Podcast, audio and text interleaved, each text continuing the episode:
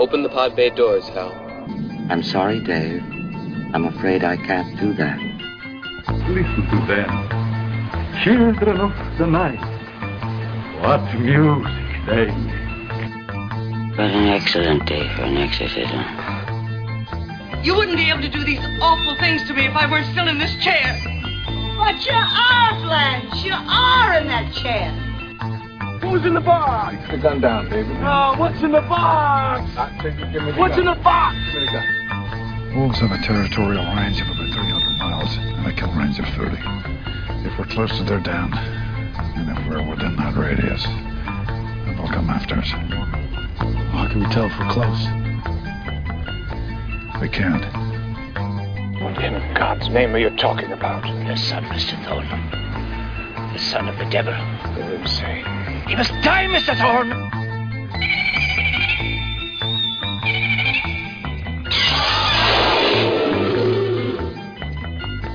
You do not want to go that way. What's that way? Officer, sir, you do not want to go that way. We're going to the mall. Hello, Dexter Morgan. Hello, welcome once again to your Dark Discussions, your place for the discussion of horror film, fiction, and all that's fantastic. I am one of your co-hosts, Philip, from the state of New Hampshire, in the U.S. of A., and with me in the state of Michigan. This is Eric. Eric, how are you, sir? I am well. Excellent. Uh, I think last week you said I am here, so it must be a better better week. Yes, yes. Last week kind of blew. I understand. And in the state of New York, Hi, this is Mike. Mike, how are you? I'm fine, you lying old dirty bird. Wow, and so it begins. And in the Commonwealth of Virginia, Hey, this is Barrett. Barrett, how are you? Good. Very good, very good. Uh, for folks who are curious, uh, well, actually, let me start with this. Today's date is July 14th, 2022, that we're recording this. For so, folks that are curious, because we do have some listeners, like listener Pam, who is always curious when we record these episodes, because they aren't necessarily released the same week that they're recorded. However, this one will probably be released tomorrow uh, on July 15th, because it is a timely uh, movie or or discussion. Uh, but before we get into all that, uh, who we are, we are part of the Dark Discussions News Network, which is www.darkdiscussions.com. We are the original podcast, Dark Discussions Podcast, which has been around now for about 12 years. Uh, we have over 540 episodes. This will probably be 541. Uh, by the time you hear this, it'll be released as that. Uh, we have done movies basically basically such as horror, sci-fi, fantasy, thrillers, techno thrillers, mysteries, grindhouse, art house, um, uh, drive-in theaters, cult films, and whatnot. Basically, we talk intelligently about a genre that deserves intelligence. We have an email at darkdiscussions at aol.com or just click the contact us on the menu on darkdiscussions.com and that will open up uh, uh, box where you can also put in your email. We will read your emails on the podcast. So if you have anything uh, of interest, such as uh, films that you've seen that you want to talk about, or opinions on films that we reviewed, or just anything in general related to horror or a commentary on our podcast, uh, we will read your email on the podcast. Uh, Eric, what else can people find on darkdiscussions.com? Well, on every page, they can find a link to our Patreon account. Patreon is a service that allows you to financially contribute to our online artists like us. Producing the show is not free. We have to pay for things like uh, web servers and and uh, domain names and uh, computer equipment and movie rentals and so on and so forth. So if you would like to help offset the cost of producing this show, that's how you can do it. You can go to patreon.com slash dark discussions or click on the Patreon badge on any page of darkdiscussions.com. Any and all contributions are greatly appreciated. Indeed, indeed. And uh, uh, we do uh, have multiple podcasts on the network, uh, not just this one here. Uh, Mike, what else uh, can people do on like Apple podcasts and things of that nature? Uh, I'm thinking they can leave us reviews. Is that the correct answer? I think so. Okay, what do I win? So that's uh yeah, so you can leave us reviews on your whatever your streaming service is. If you can give us five stars for us, whatever their maximum number of stars, and that would be greatly appreciated.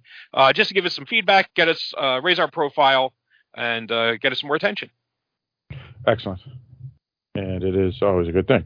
Uh, speaking of Patreon, uh, we do have uh, a uh, Patreon pick to do tonight. So we have a giant spreadsheet of all you folks who uh, donated to the podcast, which once again we greatly appreciate. And uh, today, since it's a new quarter, uh, it's the second week of July or second week of quarter three. We do pick a new episode for the queue uh, each quarter. So uh, with that, Mike, uh, what number do you have? I could use a drum roll. And the answer is 176. All right, 176. Let's see what that is. How to print film. All right, it DVDs cost is, three hundred dollars. it, it is uh, Sexy Beast. The Oh, with uh, Ben Kingsley? Kingsley. That's right. Yep. I watched that a long time ago. That's a great film. Great film. Uh, this one was picked by. You had Phil. It's sexy. Uh, oh, it's just a great film, dude. It's it's it's awesome. Um, the movie uh, it was picked by Michelle Barkley, but I know also Sean Fox has uh, put it as his choice as well. But this one just happened to be Michelle Barkley. But congrats to both of them because they both have given that as a choice for us to do. So uh, we'll put that in the queue. Uh, that one I'm most certainly uh, happy to talk about. I, I was actually considering that as a possible cinema a la carte, uh, but I'm very happy to do it as a guaranteed episode on Dark Discussions. Ooh. I like the way Phil's page. Cinema picks. It's, it's, it's, a, it's a great film. Anyway, uh, I'll pick another good film a la. Um, all right, so that was good. I'm, I'm very happy with that choice. That may be one of the first choices that I am actually excited to talk about. Uh, but then again, that's more of like a cult film, and I'm I'm into all that um, pulp fiction type stuff.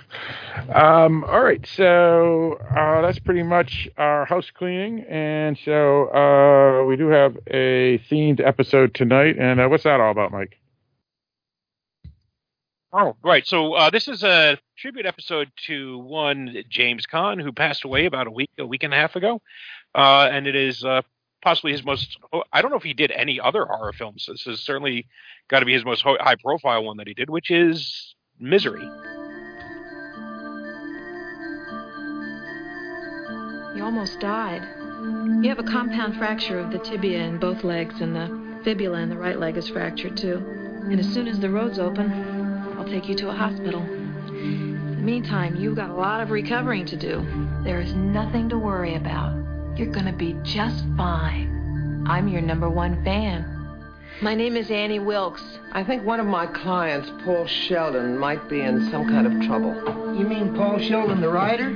Well, everybody sure likes those misery books. They had it at the store, Paul. They said he checked out last Tuesday. Isn't that a little strange? I guess it was kind of a miracle you finding me. In a way, I was following you. You following me? Oh, Paul, I've read everything of yours, but the misery novels. You must be a good man. or You could never have created such a wondrous, loving creature as Misery Chastain. Very kind. The presumption must now be that Paul Sheldon is dead. You dirty bird. How could you? Misery Chastain cannot be dead. Misery Spirit is still alive. I don't want her spirit! I want her! You murdered her! You don't think he's dead, do you? And don't even think about anybody coming for you, because I never called them. Nobody knows you're here. And you better hope nothing happens to me. Because if I die, you die.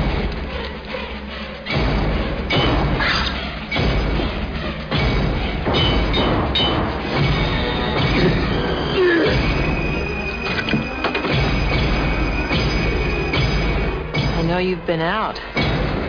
Is this what you're looking for?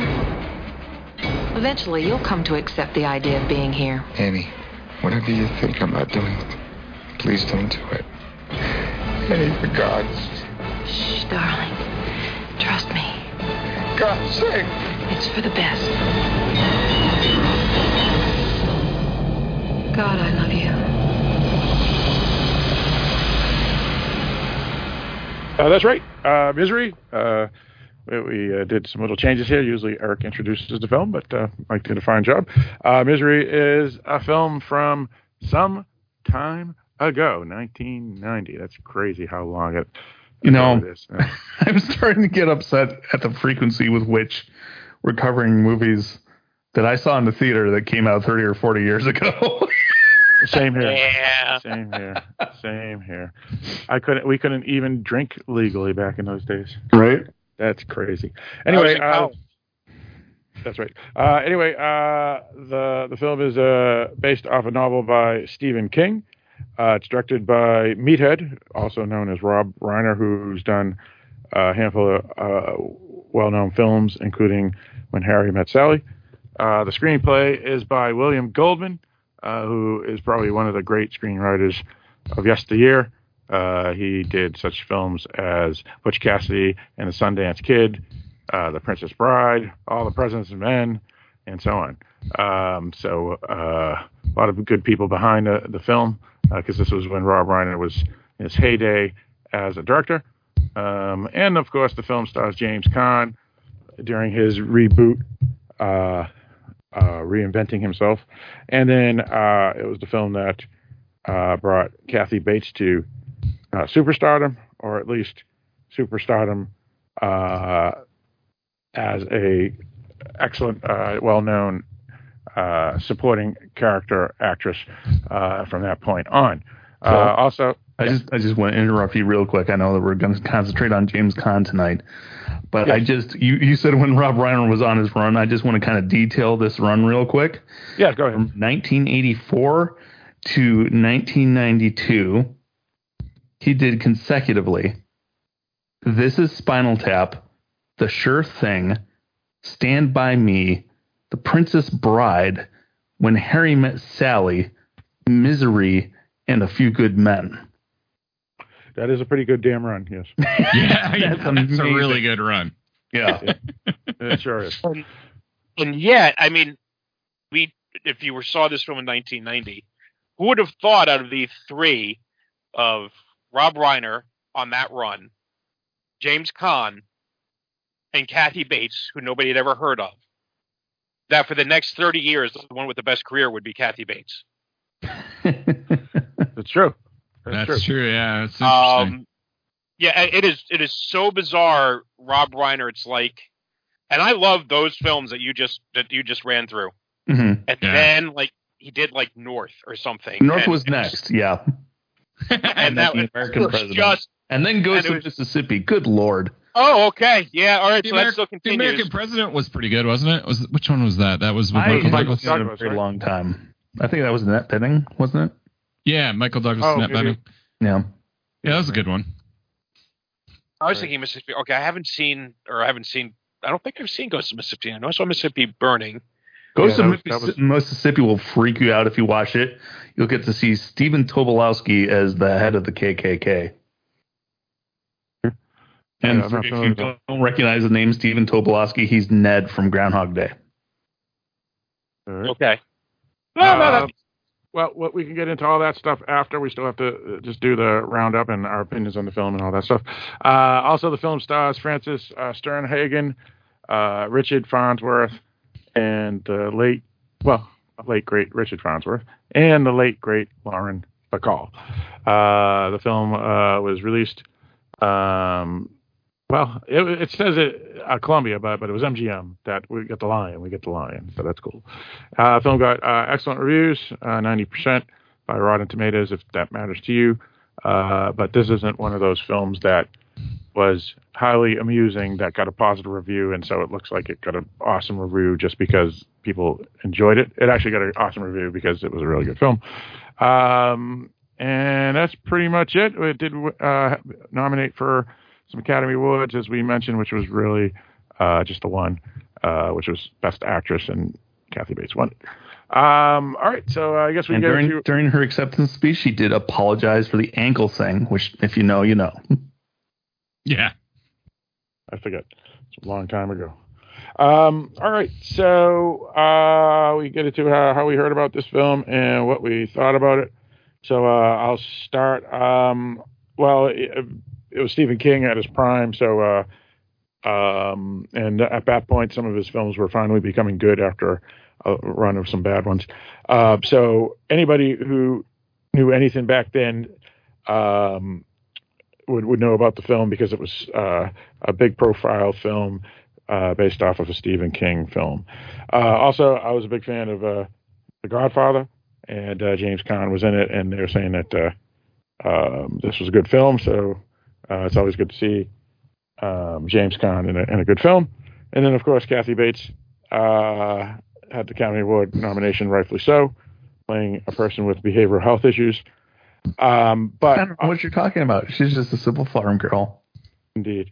Uh, but but the, the the thing that I discovered after rewatching it uh, this week uh, that I forgot that makes this film stand out, in my opinion, even more so than Kathy Bates' performance or the or the great screenwriting, is the B story. The B story of Richard Farnsworth was, in my opinion, phenomenal.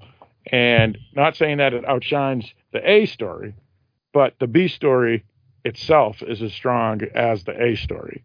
And as a result, this film uh, is pretty much solid from second one to the one hour and 47 minute when we get rolling credits.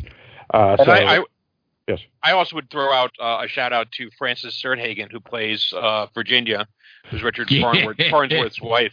I- Frances Sternhagen was like one of these actresses that I only knew her as an old woman, and for like Mhm. a while in the '90s was like she any old woman role that you needed, she was like the old woman role. Uh, I'm pretty sure she played Cliff Clavin's mother in Cheers, but she even was in. Um, I guess what had to be one of her final performances, she actually was in The Mist. So Mm, she didn't give right. up That's on, correct. on Stephen correct. King. Yep. She's the one that So- so, the bitch, right? Uh, no, she was- she was the older woman that left. That was on the good side. Right. Yeah. That's what I'm saying. She threw the can of peas at. Oh yeah, yeah. Oh, yeah, yes, yeah. yes. She was in a few- And nailed her. Anyway, But yeah, uh, they have a fantastic relationship. Um, Yeah, the interplay And- between the two of them is fantastic.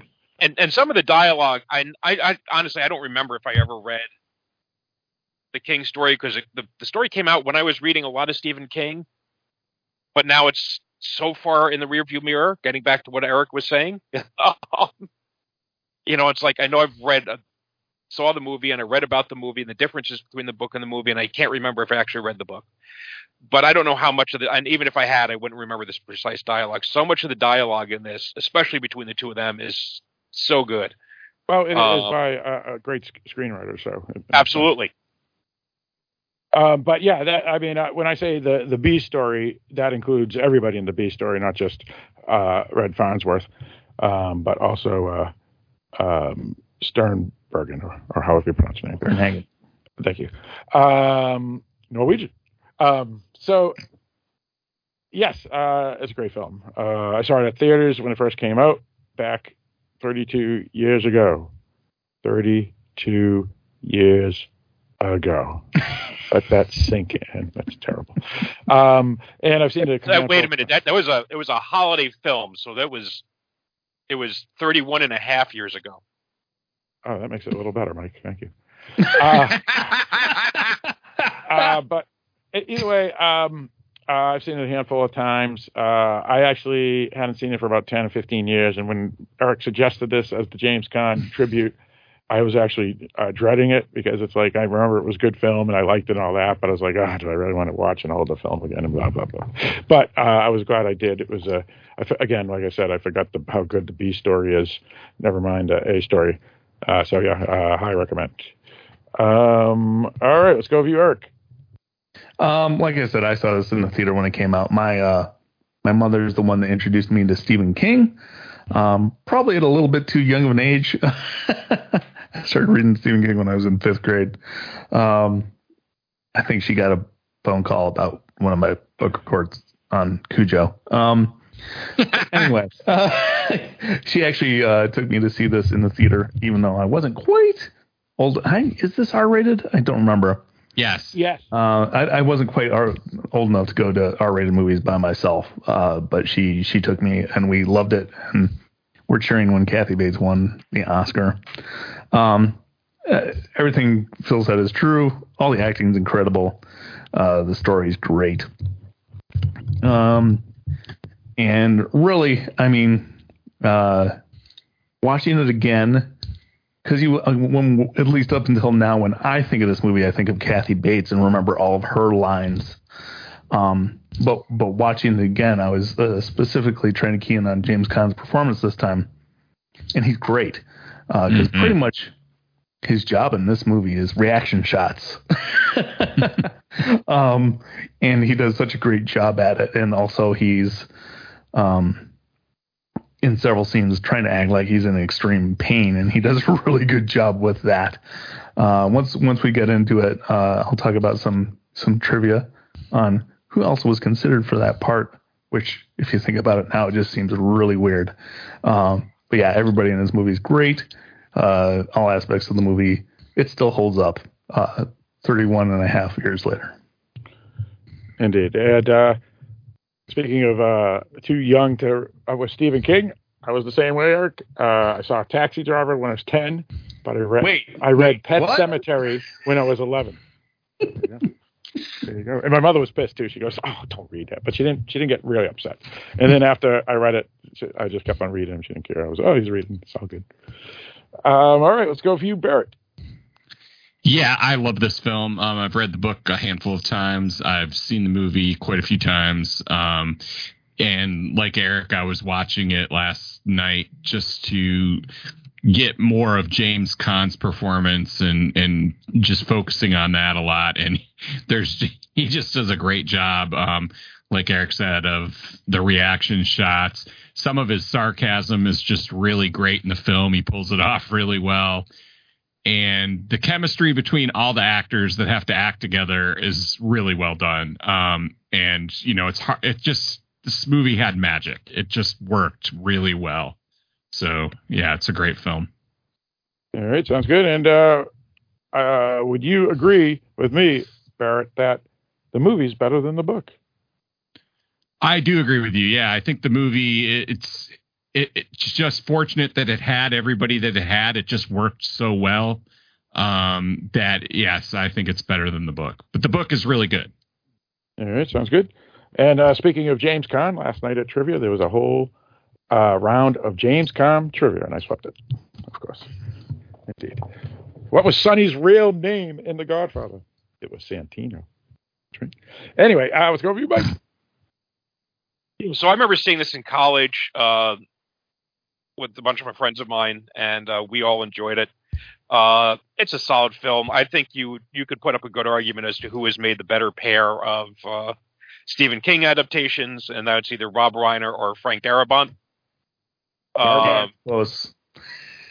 I, I would go with Darabont too, but you know, being horror fans, I could also see a lot of people going going the other way. Um, And what was makes uh, Rob wish he- Reiner's other film, by the way, that he did? That was King. I was Stand by Me, right? Stand by Me. Oh, that's right. Yeah. Yeah. Yep. Right. I was going to screw. it up. Everybody always forgets that Did he not make Stand by Me?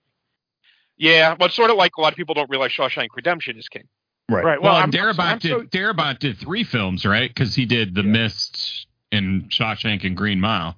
That's right. Oh, I forgot about Green Oh, Mile. yeah. Yeah, Green good Mile, point. I forgot. Yeah. And Yeah, also, that definitely uh, gives Darabont the edge. Yeah, Yeah. absolutely. And and um, uh, I always forget that Stand by Me because I, I I remember the the name of the the story, which was called The Body. Body. Yep. Yep. Okay. From different seasons. Anyway, uh, go on, Mike. Continue. Yeah, so um it is a solid film and you know the, the the main performances are all good, but really I you know it, it goes without saying I think that Kathy Bates is kind of a revelation because she comes out of nowhere. No one who knows who she is. She has to play that's such a fine line between just like crazy and, and not being off putting A Right, behavioral health individual. a behavioral health individual. Um, so Borderline personality and- and- disorder. and everything else could have been great if if sh- if it, she didn't work, the whole film completely falls apart. Yep. Uh, yeah. Well, uh, yeah, yeah. and I think it's just one of the things I liked about Rob Reiner, you know, back then when he was making movies I cared about. You know, he's he just is good at storytelling. Now, whether it's picking good scripts or or how he's editing the film or crafting it together. He's not a showy director.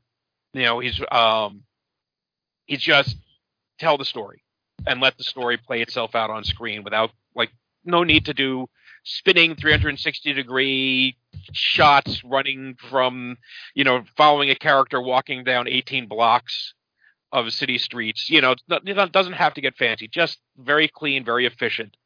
Um, the story comes in tells the story and gets out. The film does the film is very stripped down. It's about an hour and 45 minutes right? Because it's really eh, what a three character film for the most part? Pretty much. Um but the movie it still doesn't ever feel like it lags. I never felt bored watching it. Um, I think the music eh, was a little for, forgettable. Uh, and uh, there's one performance that just didn't quite work for me, and that'll probably get me in trouble. But uh, uh, other than that, Don't I think you curse Lauren Bacall, you bastard. Yeah, that's that's where I'm going. I don't think she gave the greatest performance as the agent. Um, but it's a minor, it's a minor role. So Communist? what? That doesn't I make know. sense. I don't. I have to think of some insult that didn't sound too derogatory for Mike's heresy of, of Lauren Bacall. Anyway, that's fair, Mike. That's fair. even Ted Williams struck out once in a while. Ooh, that's a, that's yeah, that's fair. Not often though. Not often. Not often. You know. I'm just saying. You know. Anyway, on to not baseball. Yeah, let's talk football. All right. Um, Deshaun, uh, Deshaun Watson, six or ten Oh, God. games. Anyway, all right. Well, let's get into uh, our uh, wiki for this, Eric. Wiki, wiki. Um, after a famous author is rescued from a car crash by a fan of his novels, he comes to realize that the care he is receiving is only the beginning of a nightmare of captivity and abuse. All right, there you go. Um, unfortunately, uh, well, it depends. Uh, To be honest, this film would be awesome if no one you didn't know anything about this film and you just put it in for someone to watch. That would be pretty cool. Yes. But but uh, that that is a fair wiki in a sense that or IMDb because it sums it up pretty appropriately, I guess. Um, all right. So for folks who are new to the podcast or for your regulars, uh, how we do it here on the Dark Discussions podcast. Basically, we talk about anything and everything. Uh, so not only do we review films, but we also critique and dissect them. So what we will do is start off just talking random stuff uh, that isn't spoilery. Uh, so you know some little more reviews and things like that as we were discussing without spoiling anything. And then at a point we'll call out a spoiler alert, and at that point we will talk about anything and everything about the film. And at that point you can shut off the podcast and go see a film that's 32 years old or 31 and a half years old that you should have already seen by now. And if you haven't, shame on you. Um, all right. So what do we want to discuss? Uh, begin with anyone? Um, I want to jump in. First of all, I watched. Uh, I bought this movie on 4K um, because I wanted to, and this was this episode was an excuse. Uh, and there were some extra features on the disc. One of which was a commentary by Rob Reiner. And one of the first things he says in his commentary is that James Caan was not his first choice uh, for the role of Paul Sheldon. Um, so picture picture he's, he's as Paul Sheldon. He wanted Robert Rufford, um, Robert Rufford? Robert Rufford, and uh, or Richard Dreyfuss, or uh, William Hurt. Oh, ooh, that would have been the Hurt. worst one. No, that would have been the best one. I love. Apparently, Oh, Hurt God. rejected him twice. He Who- really who? wanted Hurt. Who- Repeat that once more. He uh, Hurt rejected him twice. He really wanted Hurt. Yeah, that hurt would have been great, but I would have Caan loved to see him in the ankle scene. That's for sure. And and it doesn't surprise me that Caan was one of the four because Caan was obviously buddy buddy with Goldman because they did. Uh, um, well, not necessarily. Yeah. Uh, yeah. Never mind. I'll take that back. I don't know. It's I- actually- weird actually- trying to imagine any of those. Uh, it's weird trying to imagine anyone but James Caan in this role once you've seen the movie. Actually, I know what I was meant to say. I didn't mean to say James Caan. I meant to say it, it's understandable that Robert Redford was one of the four finalists because Goldman and him were buddy buddy because of uh, Butch Cassidy and the Sundance Kid, as well as all the President's Men. So Robert Redford, though, ah, yeah, that wouldn't work for me. It wouldn't for me either. Yeah, I'll be It- honest. I'm not. I, I don't. I haven't seen the majority of his uh, filmography. Uh, what I think of him when I I think of sneakers, because that may have been the first thing I saw him in because it was in the theater. Gotcha. I Yeah, think of the my problem with my problem with all of these, and and I'm gonna criticize myself for this criticism, uh, is that the character in the film, and I don't remember in the books, but is supposed to be coming from. What did he, how did you describe it? Um, did you just say ghetto kids? I don't remember what he how he described it. Yeah, Uh, yeah, yeah, yeah. He came from the ghetto, whatever that yeah, means. kid for the guy. You get And I, and I, I cannot imagine Robert Redford, Richard Dreyfuss, uh, or William William Hurt Hurt. right. playing playing a ghetto kid. Now, where I'm going to criticize myself is that's now typecasting, and you should always leave room for actors to surprise you. I would say of those three, the one that I might be the most interested in seeing would be uh, Richard Dreyfuss. Um, but it would have been a very, it would have been a very different thing because I just don't know that Richard Dreyfuss could be as dry as James Caan. He's got this sort of natural sarcasm hmm Yep, you know true. that you could see in like in in Jaws or uh, What About Bob, and I, I think it would have been just a very different dynamic with him and Kathy Bates. Yeah. Um, and he would I don't know that he he, he would be torturing her as much as she was torturing him. Yeah, I, well, I don't, I- oddly, that that was the one I would say that was the would, was the least interesting out of the 4 Mhm. for me. Um, what was the other but one? Was it, uh, it was William Hurt and Robert Redford. What was it other? Hurt- Redford? And William Hurt. Oh, are you you- are you counting James Caan as one of the four? Yes, yes, and James. Caan. Oh, okay. You did four. So like I know uh, Bruce Willis did it on Broadway. Did he? Oh, Yeah. that's it. Yeah, I, I could see not him. know that. I could see him doing that. and I and I could certainly see that. pers- yeah, personality is Caan. Yeah, I could see that. Well, we and we know for Die Hard that he's a guy that you that likes to play somebody who's been badly beaten and abused, right? I mean, Uh, sure. Well, and as Was, far as uh, the the the story goes, uh, I think we can all agree that this is one of the most Stephen King stories ever. Um, the main character is an author, um, and it's it's clearly about his his fear of of uh, criticism Of- of- from fans after branching out from what people are used to him doing. well, I well, think we all you know know the real It was. It was. real fear writers have is having to cope with all that success and money uh, that they're all going to to make. But I, I, I always thought it was a weird novel at that time in his career because it was one of his, at least, uh, uh, at least from my memory anyway, it was the first big novel of his that didn't have supernatural elements in it. Hmm. And all of his other novels that were huge at that time were all supernatural related. So I felt it was interesting. I was like, hmm, this is more of a thriller than what I was expecting. So, so, uh, not that that's bad. It was just that it was quite right. different, quite different. But you're right. It it is not surprising. Uh, a lot of his novels and short stories are about the main character being an author, and not just Not an only that- author, not just an author, but usually, um, like in Tusk, a well-paying superpower making a two hundred thousand dollars a year podcaster, which doesn't usually happen. A lot of authors don't make that money either, unless you're Stephen King. Mhm. Yeah. You know? Uh, well, so, I mean, I, I'm sure I'm, I'm exaggerating here, but sometimes it feels like every other Stephen King story is a story about a writer dealing with It is. writer's block. Well, that's when I said this is one Uh, of Stephen King stories ever. and and I think of the ones that I've read or seen, though, I think this is probably the best one uh, compared to would like I don't know, Secret Window or whatever. It's just um, yeah, the dark half. and it and it is dealing with Yeah. like I don't think any one of us like what's a what's a fear that everyone could relate to. How about being stalked by a fan?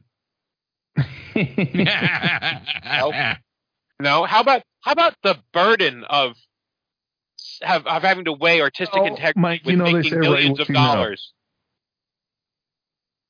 It's like, oh god, but it's still the fact that you put Caan in this position um, that we can't identify with, right? A being we could we can't really identify being with being Stephen King and having to deal with crazy fans and having to deal with that. Am I selling out or or, or, or what have you? This is not what I intended to do. But he still makes the character very I very sympathetic. Yes. We can certainly relate to him. Um and that that helps. And I think that's that's where James Caan being James Caan who has sort of a, a more of a, an everyman kind of common guy. He's like the guy out of all those guys we mentioned. He's the guy you could see sitting at your local bar, just tossing tossing back a brewski, right?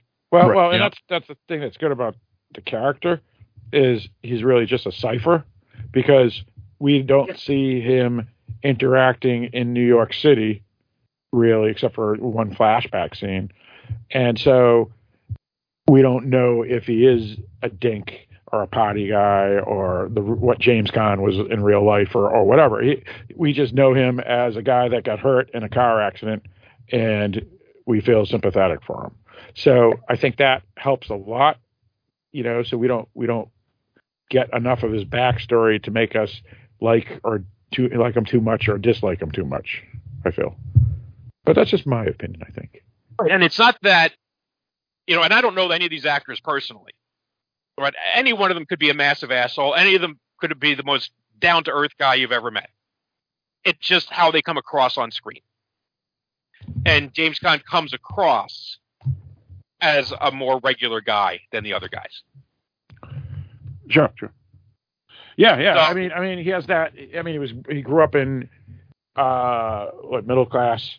I think he grew up in middle class, um, Brooklyn or something like that. So if if he came from immigrant uh, background, um, it it it is very common uh, type of person. He, he wasn't like silver spooned, for example. At least I don't think he was. You know, um, if I look him up here, uh, and we look, uh, says here, uh, Bron- he actually was the Bronx. I'm sorry.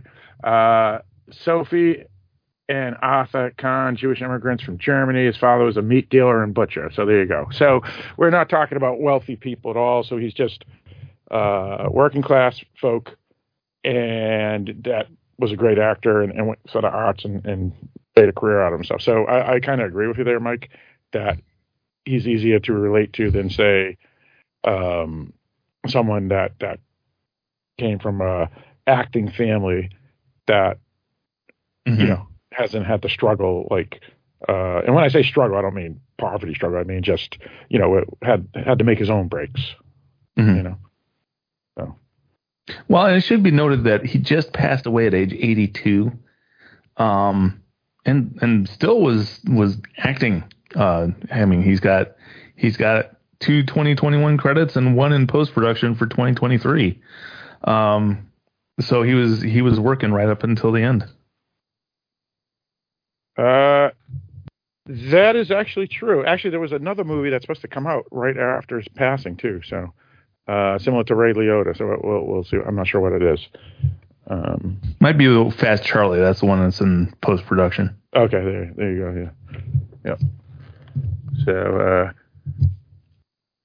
uh, um, so yeah, yeah. So good for him. Uh, I, I know uh, he had gone bankrupt, and he was one of those party boys that waste all his money and all that crap. So he had to work, and then when he had his rejuvenation, um, obviously he made money again. So um, maybe at this time he was just doing it for the love of acting. Perhaps. Yep. I also enjoyed the fact looking through his filmography here that he just he did a, he did a couple of random like uh, The Simpsons. he was on an episode of The Simpsons. He was on an episode of The Family Guy. Yep, that was So that was a trivia question. or anything either. That was a trivia question from last night, as a matter of fact. Uh, what out of the what was the out of these four? What was the show that he did not play himself? And Simpsons was one of the the questions so, or answers. Uh, and I said, oh yeah, I seen one Simpsons. Yep. Um.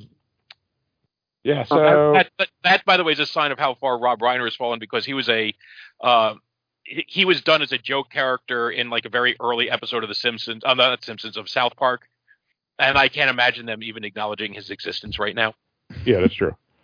uh, because he's so Damn, far out. Mike's going pop after. Rob Reiner tonight. Yeah, well, well he, he is uh, very uh, vocal on on Twitter, uh, but for the wrong types of reasons. Uh, but you're right; he's he's kind of um, kind of uh, doesn't really work anymore. Um, but he was he was big back in the seventies. Spinal Tap Two. yeah, pre-production for 2024. Oh, okay. That's As Michael McKean is done with Better Call Saul, so There you go. Um, let's see what else I'm going to say. Uh, oh, for folks, uh, I, I, we should br- bring this up. Uh, Red Farnsworth, uh, who uh, had his career rejuvenated because of this film and the the Natural, um, went on to be nominated for uh, Best Actor in uh, uh, awards uh, programs.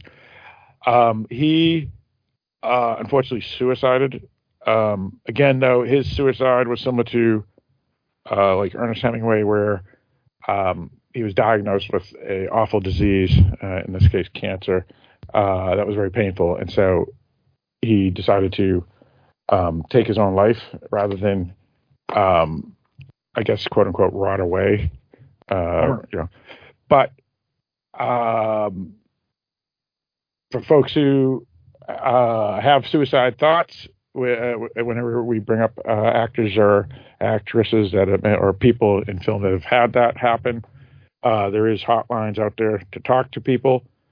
And I oh, always bring oh, up. oh. Hang on, what, let me find something real quick. I just saw something about this on right. somebody's The United States just started today. a national mental mental, uh, mental health line. Yeah, I think it's was like a and three. I don't remember it was nine nine nine eight or nine eight eight. It's nine eight eight. Nine eight eight. We don't we don't want you dialing the wrong one and getting like the national The, uh, Chinese it's, takeout it's hotline. specifically the suicide hotline nine eight eight. Okay, so so in the United States, you can dial nine eight eight uh, if you need help, and for everybody else uh, in the entire world, there's a, a website called suicide.org that lists every country in the entire world, uh, their uh, websites and phone numbers for uh, such help. So please, everybody, um, we want you here. Exactly. All right, well done. All right, so let's move on. Um, so let's. Uh, what else we want to talk about? Uh, the generic stuff. Generic stuff. Um, one of the things that was pointed out during the commentary was that there was only one scene. I mean, most of this story takes place in one room, right? The bedroom and in the house. Um, and there yeah, was pretty only, much a bubble. and there was only one scene that was actually shot on location, and the rest of that was on a sound stage uh, with a painting in the background.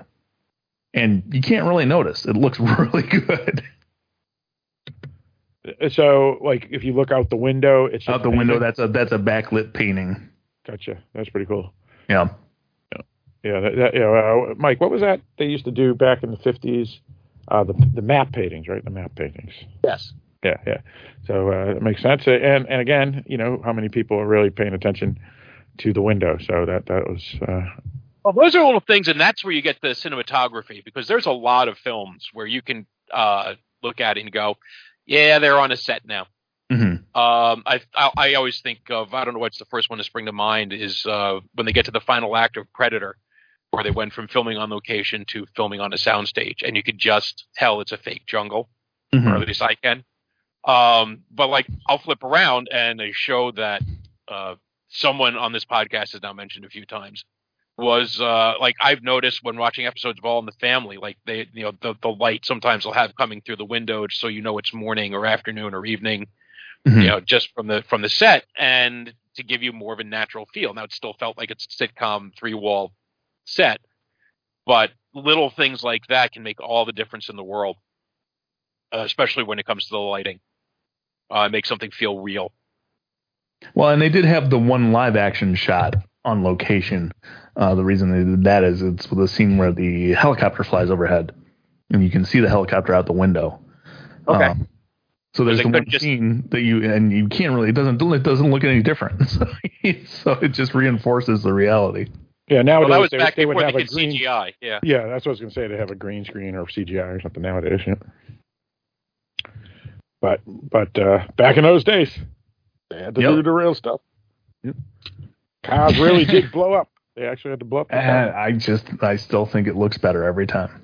Yeah, me too. Absolutely. Most of the time, yeah. Exception. Absolutely. When, when you can do real destruction for real and everything else being equal, like the director, the cinematographer, yeah, it tends to look more authentic. It's the the fake stuff. That's a whole other matter. But uh, you know, I, I've seen some really like we've all seen some, like really crappy makeup jobs as well as crappy CGI makeup. Right. Yep. But here, like I couldn't believe that James Caan let them do that to his legs. Uh, that's awesome. Uh, that's for yeah, that's and that's it, right? That was the I forgot how Uh, long that it was so late into the film. I, for some reason, I, re- I thought it was uh, pretty quick. But anyway, continue. and that that was when we were living in more of a common culture era. Uh, that was like the thing. People were like, "Oh, you got to see this." Know, that was the scene in the film that people would reference and would reference for months and practically for years, Absolutely. and everybody knew it. It's like they may not not have known they they would know number one fan, they would know number one fan, and they know the hobbling scene. Right. right. Uh, oh, and, and then then uh, her her her curse word. What the hell was that again? Cock-a-doodle. Cock-a-doodle. Yeah, yeah, that was pretty well known as well for a while. Yeah. Indeed, indeed. But that that really was the thing that people said, "Oh, you've got to see, you've got to see that." It's just like, Right, like that. right. If this was, if we if we were podcasting back in 1991, it would be a miracle. Uh, two, nobody would be listening. But three, you know that scene would end- end up on like everybody's best of the year list. Right. Oh, oh, it, yeah, it did. I think Ebert and had it as one of his scariest scenes of the year or something too. Yeah, yeah. Uh, my, I, actually, my, now, I would say it's still going to end up on a whole lot of oh, like sure. hardest scenes to watch lists. Yeah, for sure. My, my my actually favorite part that of her was with the first time she flips out and and she sc- starts screaming, "Slips away, slips away," and, and her face is like swinging back and forth, and it's like, oh my god, it's like that that I forgot how how like uh, Unhinged. Yeah, yeah, yeah, Yeah, yeah. yeah, yeah, yeah. And, and that's but yet is- sly this as well. She's sly as well. Like that Yeah. whole time when she's like, she's got the lighter fluid that she's like talking and a little yeah. bit comes out every time. Oh yeah, and that was intentional by her. Yeah, that's- Yeah, sure. yeah. That's what I love. Actually, interesting to think that if this was made now, Annie Wilkes would be like a podcaster with Paul Sheldon podcast, maybe even a YouTube channel. You, you, you know, you're probably right because there's a lot of most of Taking those people- pictures in front of her, er, in front of his house on their way somewhere. Yeah, like those psychos that go to celebrities' houses. particular reason and watch them through the windows. Hey, hey, I, I've taken my picture in front of two celebrities' houses. So that's it. I've done it at, at- at Stephen King's house, and I've done it at Taylor Swift's house, and that is all. Who's writing about you? I, I, I know that's why I'm bringing it up. I'm Cock-a-doodle. defending myself. Um, I'm defending myself. um, and a- actually, though, I've done it uh, to two, to, uh, one, two, three, three Taylor Swift's, four, four Taylor Swift houses. Actually. Oh my god! So far. so far, so far. Yeah. Anyway, um, and then It's a picture you on a bulletin board at her security guard's office. you know, you never know, but I, I, I'm no threat. I'm no threat. Um, we'll see what Rehoboam has to say about that. They all say. That's what they all say. Um, all right. So, any other things we want to bring up before we get into spoilers and just talk about anything and everything? Anyone? Nope, I just Oh. can't wait to hear Mike talk about Chekhov's penguin. Yes. Chekhov's penguin, Chekhov's lighter fluid, Chekhov's cigarette. but this is weirdly enough, it's like, oh, this this this is again a hallmark of a good film. Now we just did Black Phone, right? And Black Phone was one of these things I said in that where all these little breadcrumbs they lay around, everything pays off to the in the end, That's even correct. stuff that you don't realize is going to be a breadcrumb. like like, that, like the the girl watching the baseball game, and then she's in the last scene. Right. And here, everything pays off in the end, right? It all comes mm-hmm. around. It all pays off. All these little seeds, again, even things like the, the the celebratory cigarette that you didn't realize is a Chekhov cigarette ends up being a Chekhov cigarette. um, yeah, Chekhov's fifty pound typewriter without an end. You know, all these things come back around, and it's and it's just it's just beautiful when you watch a well crafted script. As everything, all these disparate elements just end up dovetailing together. Mm-hmm. That is true. Um. All right. So Unlike the unlike the sledgehammer, which just comes out of nowhere. All right, like- so all right, so um, again, the movie's 32 years old, or 31 and a half to make Mike feel a little younger. um, so um, at this point, we're assuming that you've seen the film. So at this point, we'll talk about everything and anything because uh, we've talked about a lot of good stuff, but we've potentially still been uh, dancing around any spoilers. So at this point, we're throwing up the spoiler alert, and we will talk about everything and anything uh, going forward, including Chekhov's penguins. Uh, so the spoiler alert is up, and you have been warned. Um, all right, so what do You we know, I wanted to say something. So I noticed in the credits as it was rolling that Misery the pig was playing herself. Yes. so I guess that was the actual name of the pig, which seems kind of funny. I wonder if it was named Oh, it's, for it's the movie weird that they found a pig named Misery. Yeah. I thought that was neat. Sorry. Minor but funny. My, my my wife pointed out the same thing. She she she got a kick out of that too. Dude. Um, yeah, I, I remember when I the, it first came out. Um, the, having a, a character in a book named Misery, um, obviously, is very ironic, uh, and it was obviously intentional. But obvious, oddly, it, it kind of works. It's, was is there a woman's name named Misery, and and not in a negative terminology, even though it has a double meaning in this movie. So it was weird. I thought when I first Yeah, but Uh, like really, what fucking parent does that to a child? And, exactly. Look, I, I I'm not saying I don't expect it to happen, um, because I've been teaching long enough. Uh, but did really think about this? Well, wasn't This it set in thing- Frontier Times? Yeah. Yeah. So yeah, raising a kid back then, misery. well, they probably yeah they're probably figure you know what the odds she's got like a 50-50 to be chance fair- of making it to kindergarten. To be fair, raising a kid now, misery. But like oh my god oh I- like you're on Tinder oh be. she looks attractive name misery fuck that swipe uh Swipe. Oh my god. Name your worst nightmare. Um, so uh, yeah, so basically, there's this author named Paul Sheldon. Uh, he's been writing uh, dozens of books in a series uh, with the title Misery and then another word. Uh, so Misery's Chastain or Misery's. Uh, Chastain was it or is yeah, it Jessica Chastain is her last name. Yeah, Chastain. Yeah. So uh, so Misery. Mi- mi- misery's life, misery's holiday, mis- misery's whatever, and um, takes pla- place in pioneering days. Uh, they became big international sellers. Um, however, uh, Paul Sheldon uh, feels like he's sold out, and so he's not happy, and he wants to dump the character and start writing uh, books that are more for him rather than for money.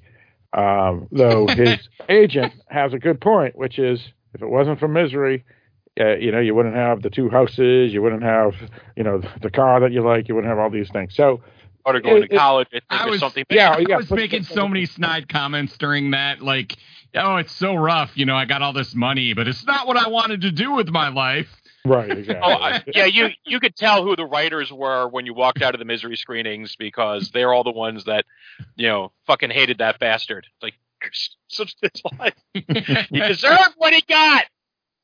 Complaining about making too much money. yeah, yeah. Uh. exactly. So, so that was kind of humorous.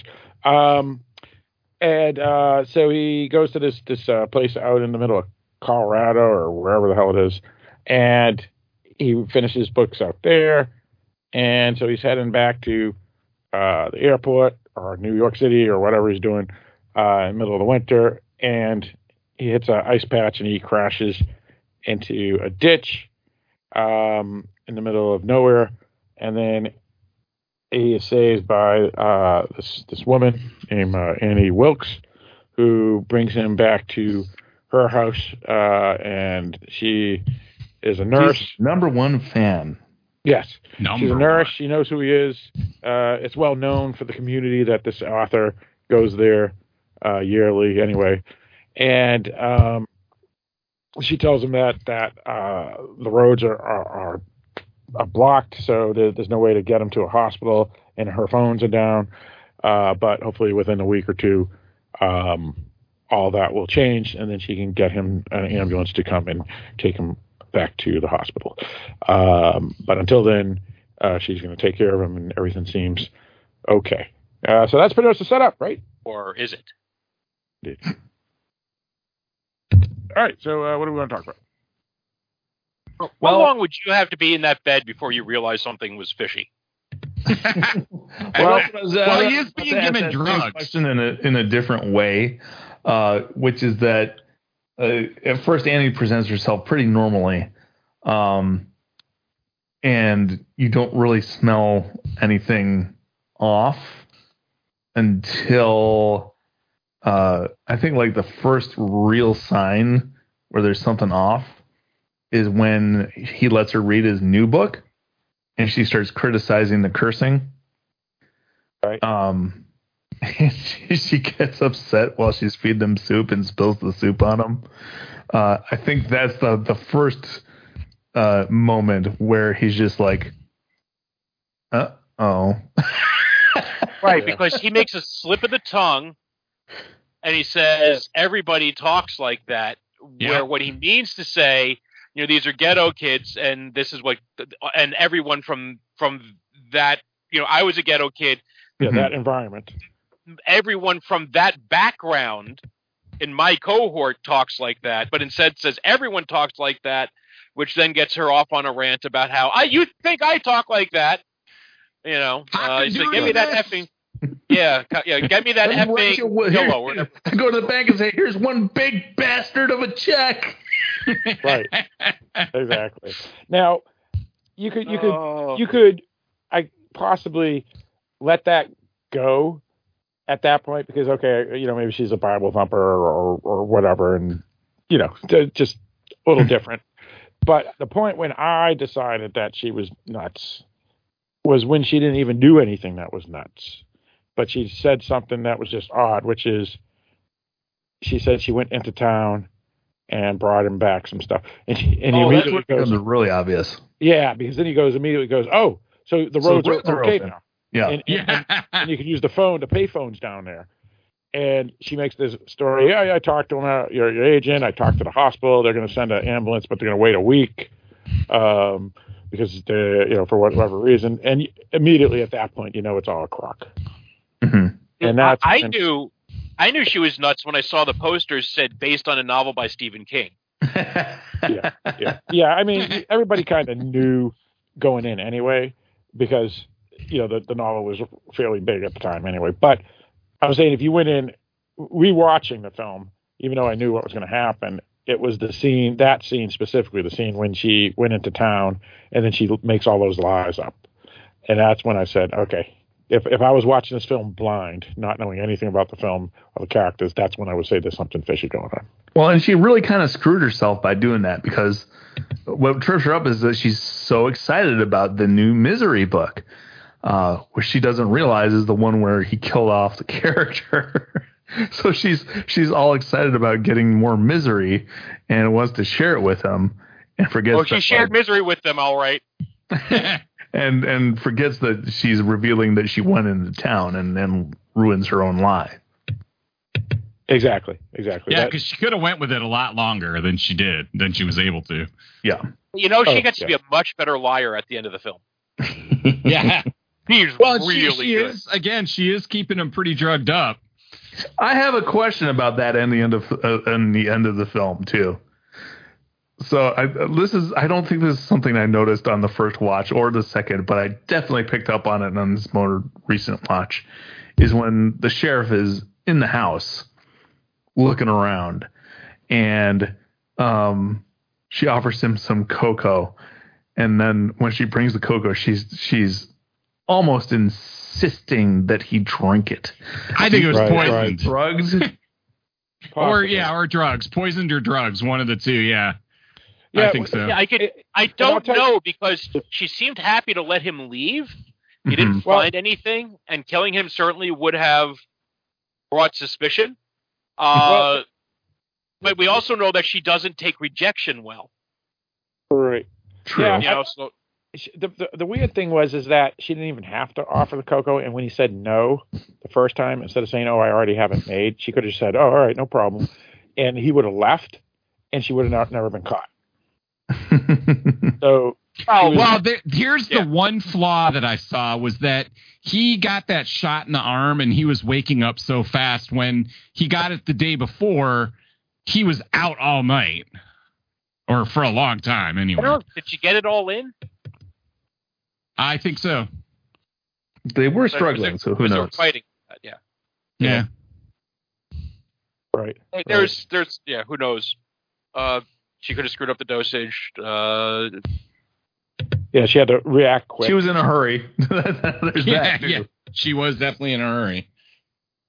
Yep, that's true. Yeah, but yeah, yeah, that that Coco comment where she she said, "No, I already have it made." That was what she, she's, her yeah, she's, downfall. Yeah, she's clearly trying too hard. Yeah. Uh, and that, and that's But the problem. she's Smart. She's smart because she makes up a story was perfect to make herself look crazy. And even though she is crazy, she makes Yeah. herself appear a different kind of crazy to alleviate suspicion. Right, right, and she answers all the questions that she knew was the reason why he was there, like Uh-huh. the, the paper and uh, and buying the typewriter and all these other things, and she knew that's how he tracked her to here. And then she makes this story up. Saying I don't that, think oh, it's all a story, by the way. I think she is planning on taking his place by getting him to write for her. right, but but either it's way, crazy, but but but either either way, saying that whole story kind of alleviates suspicion on her, possibly. Mhm. And he was about to leave, satisfied. Yeah, the only reason he turned around is because the, The thing he noise. over the grill. Right, and Yeah. that was all because she kept him there too long. She should have Mhm. just let him walk when he said, "No, I don't want the cocoa." Mhm. Yep. Indeed, she was too smart. Like you said, Mike, she was. She Too was smart for her own good. yeah, exactly. Oh, and we know she graduated top of her class, so she had to be pretty smart. yeah. Only because She's she's off her off competition And that I, I had completely forgotten yeah. about the scrap about her backstory. Yeah, Yeah. me too. Yeah. Uh, yeah, I was actually kind of disappointed that about that when I rewatched it and they had that crazy backstory because it would have been cool if she was just this loner that no one knew had a backstory and she just like was crazy. But that was another thing that got him to stop looking in up on her, right? Was she acted weird yelling at someone at a, at a car when she was driving. You cockadoodie! And so he looks her up and he finds out her backstory that she was on trial for possibly killing babies, that she was found not guilty or something. So, but that was enough for him to say, okay, I better go. ch- check No, the thing her." that triggered it is that there was a quote in one of the Misery books when he was he was doing research on Paul Sheldon, and he took this quote out of a book that seemed notable to him for some reason he couldn't quite place, and then later realized that she had used that quote when she was leaving court. I have a feeling, and th- this could be my take, and I could be completely wrong, that he knew a lot of this stuff already because he like they like when they're in the helicopter, he's pointing out like there's the Wilkes farm. Right, You know, right. he's planning out all the stuff. He knows the area. He's obviously been there for a long time, so he knows the people there. I'm sure he knew this backstory with this woman, and so my suspicion is that the that that line stuck out to him in the novel because it rang a bell, but he couldn't figure out where. Right. You Yeah, know, and- and- because he's got it in that very well organized uh, pile of papers on his desk. Um, I've got a system. Yeah. Yeah. But he, he and he did tell Lauren Bacall's character that he's been the the the sheriff slash cop for thirty years in the area. So he would know everybody for sure. So it just Well, that- clicks in his head that here's this crazy person who had been accused of terrible things in the past. And so he goes back and, and digs into it deeper, finds that connection. But he, it, it feels like he's going back. He knows where that paper is. He knows where he can reference it. I do want to know how the hell she got off. Like, how did she get out of going to jail? There probably Uh, wasn't enough evidence. Yeah, exactly. Was she's There's still working on it? I, I. I, I imagine it would be really hard to get a job as a nurse after that. She could have sued. Well, she's on the farm at this point. We don't know that she's a nurse anymore, like working as a nurse, right? Right. Wasn't she saying she was at least using it as a cover story? No, she just told him that she was a nurse. Which is true. Which is was. true. She's She's not still a nurse. She's just not working. Yeah. Okay. Yeah, yeah. You can be have a law degree and be a lawyer, and then have never used it for t- thirty years, and you still you could say I was a lawyer.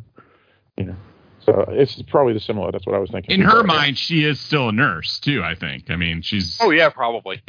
yeah, and well, and she, and she she is a good nurse because she was she set his legs and all that other stuff and kept them pretty pretty well without infections and stuff. so- Yeah, but it's it's it's the it's the after treatment that is a problem. the rehab. yeah, yeah, that's true. The post surgery treatment, you know, that uh, office Yeah. visit. That scene is rough, by the way. I mean, I had a hard time watching it. Put your legs up in the brutal. syrup. It's brutal. It's Yeah. really brutal, and it looks real. I mean, I don't know how they did that, like with Well, the practical way they did effects. it was a quick cut. That's how they did it. Yeah, Yeah. but it makes it feel like you see the whole thing going on because it's so quick. Well, it's you see it for half a second, and I believe it was a rubber appliance. Right. ah, yeah, that makes sense. Oh, that was the ankle and the foot that she actually hit with a sledgehammer, and you only see it for half a second, so you don't realize it's fake. right, and you don't see him do it the you second don't one. see the second one get hit.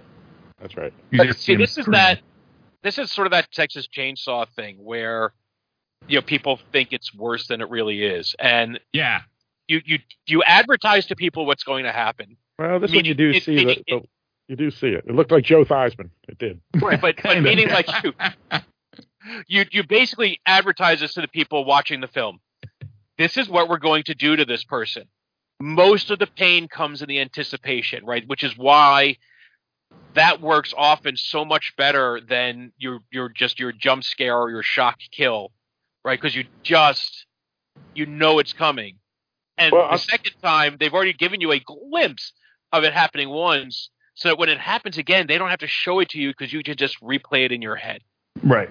Right. and right. you yeah, and yeah. you fill in an awful lot of what's in there.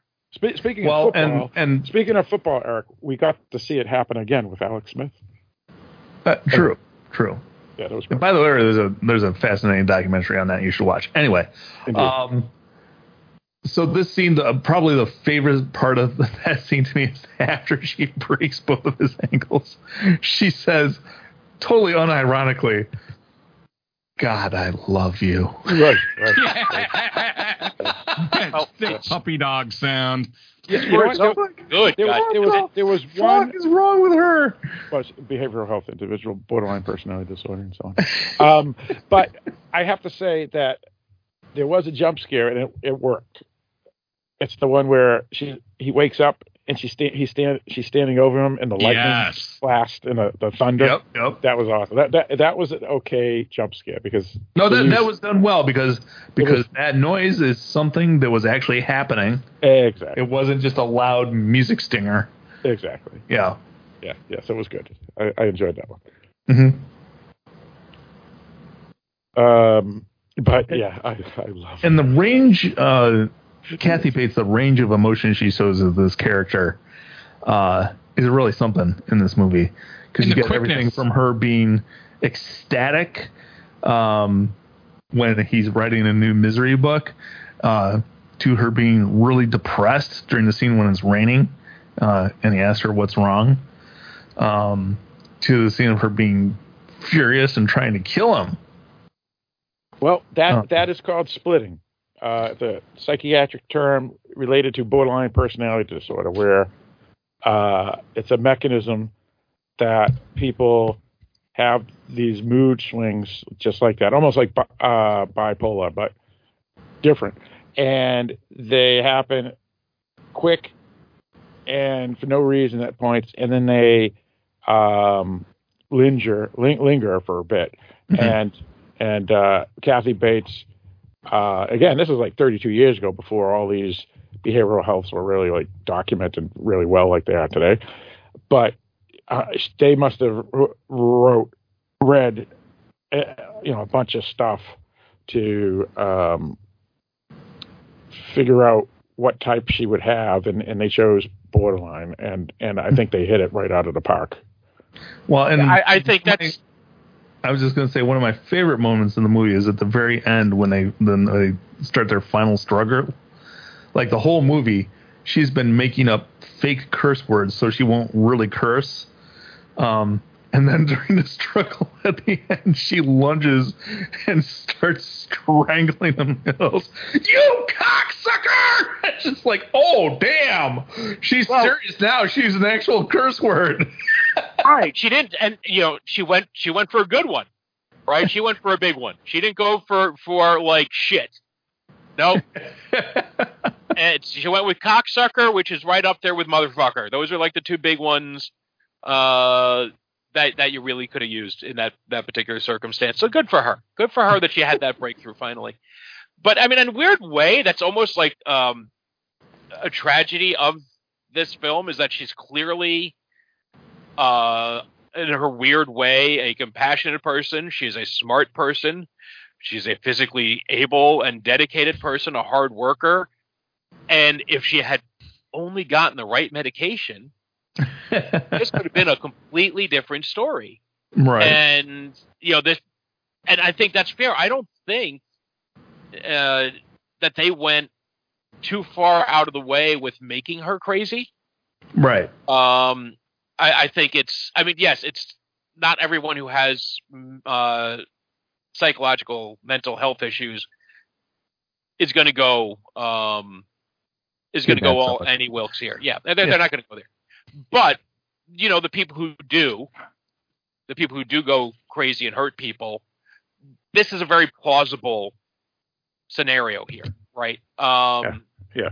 and and those are people that aren't evil; they're just fucked up in the head. Yeah, yeah. And- Uh, it's mental illness. It's it's not evilness. It's not sociopath. Well, you know what the thing is is because they threw in that backstory, it makes her evil.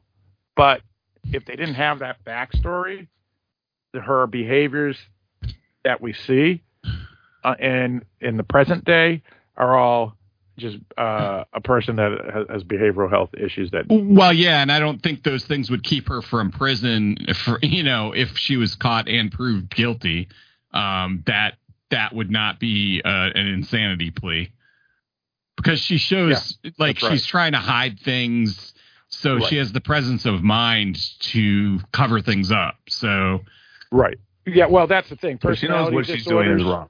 Per- Yeah, personality exactly. disorders, which are mental illness, are the type that uh, you would go to jail for because there's two there's two types of mental illness, as I've said in the past, is medically diagnosed and what the government and the judicial system uh, believes. Now, exactly. the yeah exactly so so the judicial system will accept schizophrenia you know stuff like that where people believe they're you know napoleon or something but people with sociopath antisocial personality disorders borderline bipolar or any uh, uh hypochondriacs all that stuff those type of disorders they still know what's right and wrong it's just that they still do something illegal, possibly, and those disorders aren't recognized by the judicial system, even if they are listed in the um, medical uh, behavioral Mm-hmm. health numbers or whatever they're called. Yeah. My understanding, it's it's from an article I read many many years ago. Is basically the only way that that works to is if you are um, compelled by your mental disorder, even though you to, to do something, even though you know it's wrong, or that you have no ability to tell the difference between right and wrong. And I don't think either one quite applies here. Right. But again, it's in a case like this, this is not like, yo, Miss Wilkes, you're you're fucking nuts. Not Yeah. guilty. You may go off now and harm others. No, then she would end up in an insti- she would end up in an institution for the rest of her life. Right. And I would strongly recommend if anyone thinks that's a pleasurable experience, please go volunteer to be admitted into a mental institution that is for Yes. for violent offenders. Yeah. Um, it's in its own way that can be worse than prison because at least prison you have a a get out of jail date, right? Unless it's for life, right? You get ten to twenty, whereas uh, you could be in the mental institution for as long as we want to keep you. As long as we think you're a threat or not good, we keep you Mhm. here. Right, right. Now, uh, the symptoms of splitting, I brought it up, here, is uh, acting out, so acting out without consideration or consequences, denial, so consciously ignoring a fact or reality, emotional hypochondriac, uh, so trying to get others to understand how severe your emotional pain is, omnipotence, uh, the belief that you possess superiority and intelligence and power, passive aggressive, uh, which I don't have to explain that one. Projection, so assigning an, an undesirable. What do you mean you don't have to explain? There you go. Assigning. I know all this sounds yeah. This all this all nails James Caan's character perfectly. pro- projection, assigning an undesirable emotion to someone else, and then projective identification, denying your own feelings, projecting them onto someone else, and then behaving towards that person in a way that forces them to respond to you with the feelings you projected onto them.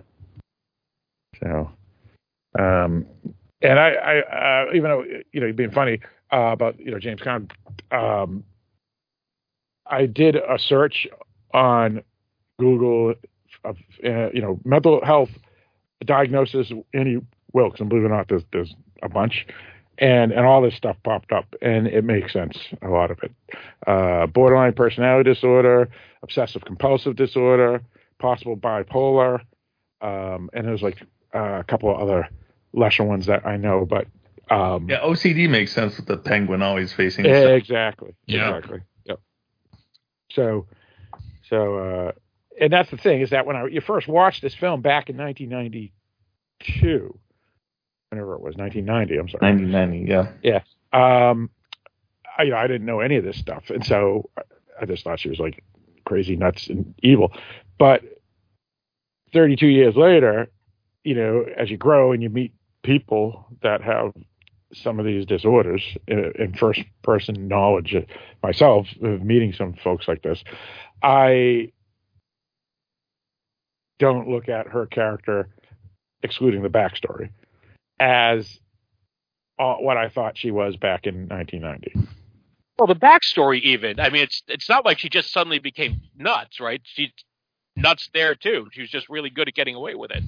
Yeah, but she, was- Well, but and we was don't know her intentionally whole- killing babies, and, and she was based on a real murder of that that whole backstory of a woman Yeah. that killed like 50 babies. So Oh yeah, but you know, babies are stinky. They're whiny. you, you get it. But, Too but, but the point is, is that is that that's kind of evil and, and probably sociopathic too. While the stuff that she beha- she demonstrates with him is more like just abnormal behavioral health issues to the point of like she needs institutional help, not Not like, when she hobbles him. Yeah, yeah, that that was insane. now, to get back to James Caan, since we, we're really here for him tonight, I just was. He's quiet a lot. He gets some great lines. Like, I always wanted to see the room from this side. You Right, know, at right. one point when she's taking him over there, and uh, when he gives her the finger through Oh, the yeah, window, and she's awesome, yeah. she's just laughing at it. Oh, you're funny. but uh, yeah, he. I just his presence is felt throughout, even when he's not talking. His, Um, his best expression, Barrett, was when she spills over the wine, and he's like, "Oh," because that's where he had all the drugs in it. And he could Yeah, escape. heartbreaking. Oh, what a heartbreaking moment! But continue, Barrett. Because that was another quiet moment, right? Yeah, yeah. But uh, continue, Brad. I'm sorry to interject. I But yeah, I mean, uh, he's just impressive in this role because you. Ha- I mean, like Mike was saying, without her playing it right, this would have been a disaster. But I think without him playing it right, it could have been a disaster as well. So together, they just they make a perfect film. But what And- it helps and is that me- it's. Sorry, go ahead. I was just going to say, to me, the most impressive part of his performance in this movie is uh, how convincing he is at uh, portraying physical pain. Oh, Uh, yeah. where he where he tries to get out of bed and falls on the floor. It's just like you wince. You, when when he hits the floor, you're just like, oh god. Oh, And- and when, when she when she throws the yeah, yeah no not the book it was uh, the paper. the paper Oh, it was the paper. Yeah, yeah. Yeah. that, that Oh man, you could just feel it. Yeah. it's it's Yeah, his yeah. legs. Yeah. And it helps that they showed what his legs looked like as he ca- when he came out of the car and Oh, she yeah. splinted them all up. They Mhm. looked so bad that you were like, "Ooh, wow." Yeah. Yeah. Well, and that, that's the thing, Barrett, and, and what you just said, Eric, is that his performance, even though he has some really good one-liners, uh, is is his reaction shots. Mhm. I mean, is, is huge. Uh, his reaction shots in this film. Well, this Absolutely. is the nice thing about being James Caan is that he gives an understated performance. And like I said, that's where I think Richard Dreyfuss would have been a very different thing. Yes.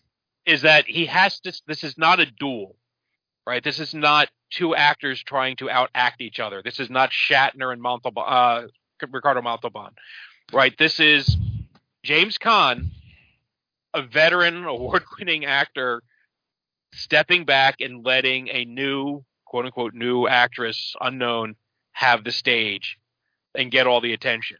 Mhm. And he and he reacts to her, he but he reacts in ways that convey the correct emotion, but never really take the spotlight off of her. Um, and there is certainly a uh, a generosity of that, you know, for an actor, um, where certain other actors may have hammed it up a bit or insisted Right. that they be able that they don't just sit there back and take it. But he gets across a lot of emotion. He has to frequently say one thing while feeling and meaning something completely different. And we as the audience have to be right on board with that. And I think we are because we all understand that at no point whatsoever when he says I love you does he mean it. yeah. No, but there We all know what he's doing. No, but there there is Um, a scene, the scene when uh, it's raining outside, and she comes in and says, "Here's your pills," and starts to walk back out. He asks her, "What's the matter?" And in that moment, I believe that he actually wants to know what's wrong, and he's actually Yeah. worried about her. Yep. Well, I think he's also worried about himself because Yeah, of yeah, the way she is. But too, yeah. but I Well, think you're right. I think gun, he he is, cares. but yeah, I think that- he cares. Yeah. Yep. She's a woman who, well, she did help him. Let's let's be honest. She saved his life. So there is that. Uh, because otherwise he probably would have froze to death out in the his uh, Right. was it a Mustang? Yeah. Yeah. Yeah. Um, Yeah, you don't drive a Perfect rear-wheel car for that weather. yeah, you don't drive rear wheel with that. Yeah, but anyway, continue. Yeah, he kind of had it coming. um, so he does owe her something, even if it's a really weird, fucked up kind of thing. And like I said, and we all said, she's a person who is in desperate need of actual medication. Uh, had he found out yet? Had he found the? uh Had he found the book? I don't remember. You know, just how that deep was pathology- closer to the end, I think. Yeah. No, I think he found the book after. I think after that scene when he realizes that a she's cuckoo for cocoa puffs and b she's got a gun. Um, yeah. Well, first of all, Cocoa Puffs I, are I gotta. I gotta make sure I don't kill out. us. Yeah. And nothing wrong gun. with Cuckoo for Cocoa Puffs. I, I love the uncomfortable scene when she brings the pig in. and he's got the distaste for the pig on his face, but he's got to pretend that he likes the pig. and then as she does the little pig snort as she's leaving, he has this look on his face that's just perfect. Well, at, but at, at that point, I, I don't think he knew she was kidnapping him. Yet, did you? I don't think at the, he knew. Uh, I'm pretty sure he. Well, I think don't he's beginning to at least have an idea. He may he may have have, have an idea. You're right, Uh, but it shows you that he did grow up in the ghetto because he didn't like the pig. He was like disgusted. Yeah, he You did know, not like the pig. Because if, if it was me, I would have thought, oh, that's pretty cool. But yeah, me too. yeah.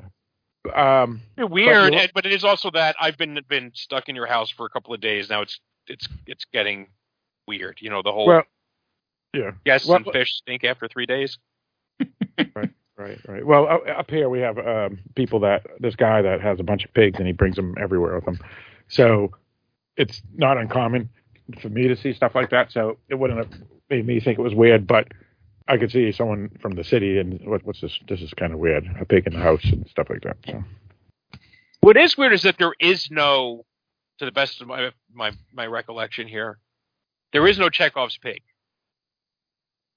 Right? yeah, it, I think really- I think that was just added in the film to just you know get a, a humorous moment because it really doesn't just to add to her her quirkiness, her character. Yeah, yeah, because there's nothing later in the film about the pig, and there's nothing except you know when when she says hi to the pig when she drives into and he gives her the finger, and that's it. That's the only other time we see the pig. So it was more of a thing to just get us to laugh because when she does the the pig thing and runs around like a pig, it's just like oh god, this is nuts. So I think that was more what it was than a Chekhov pig.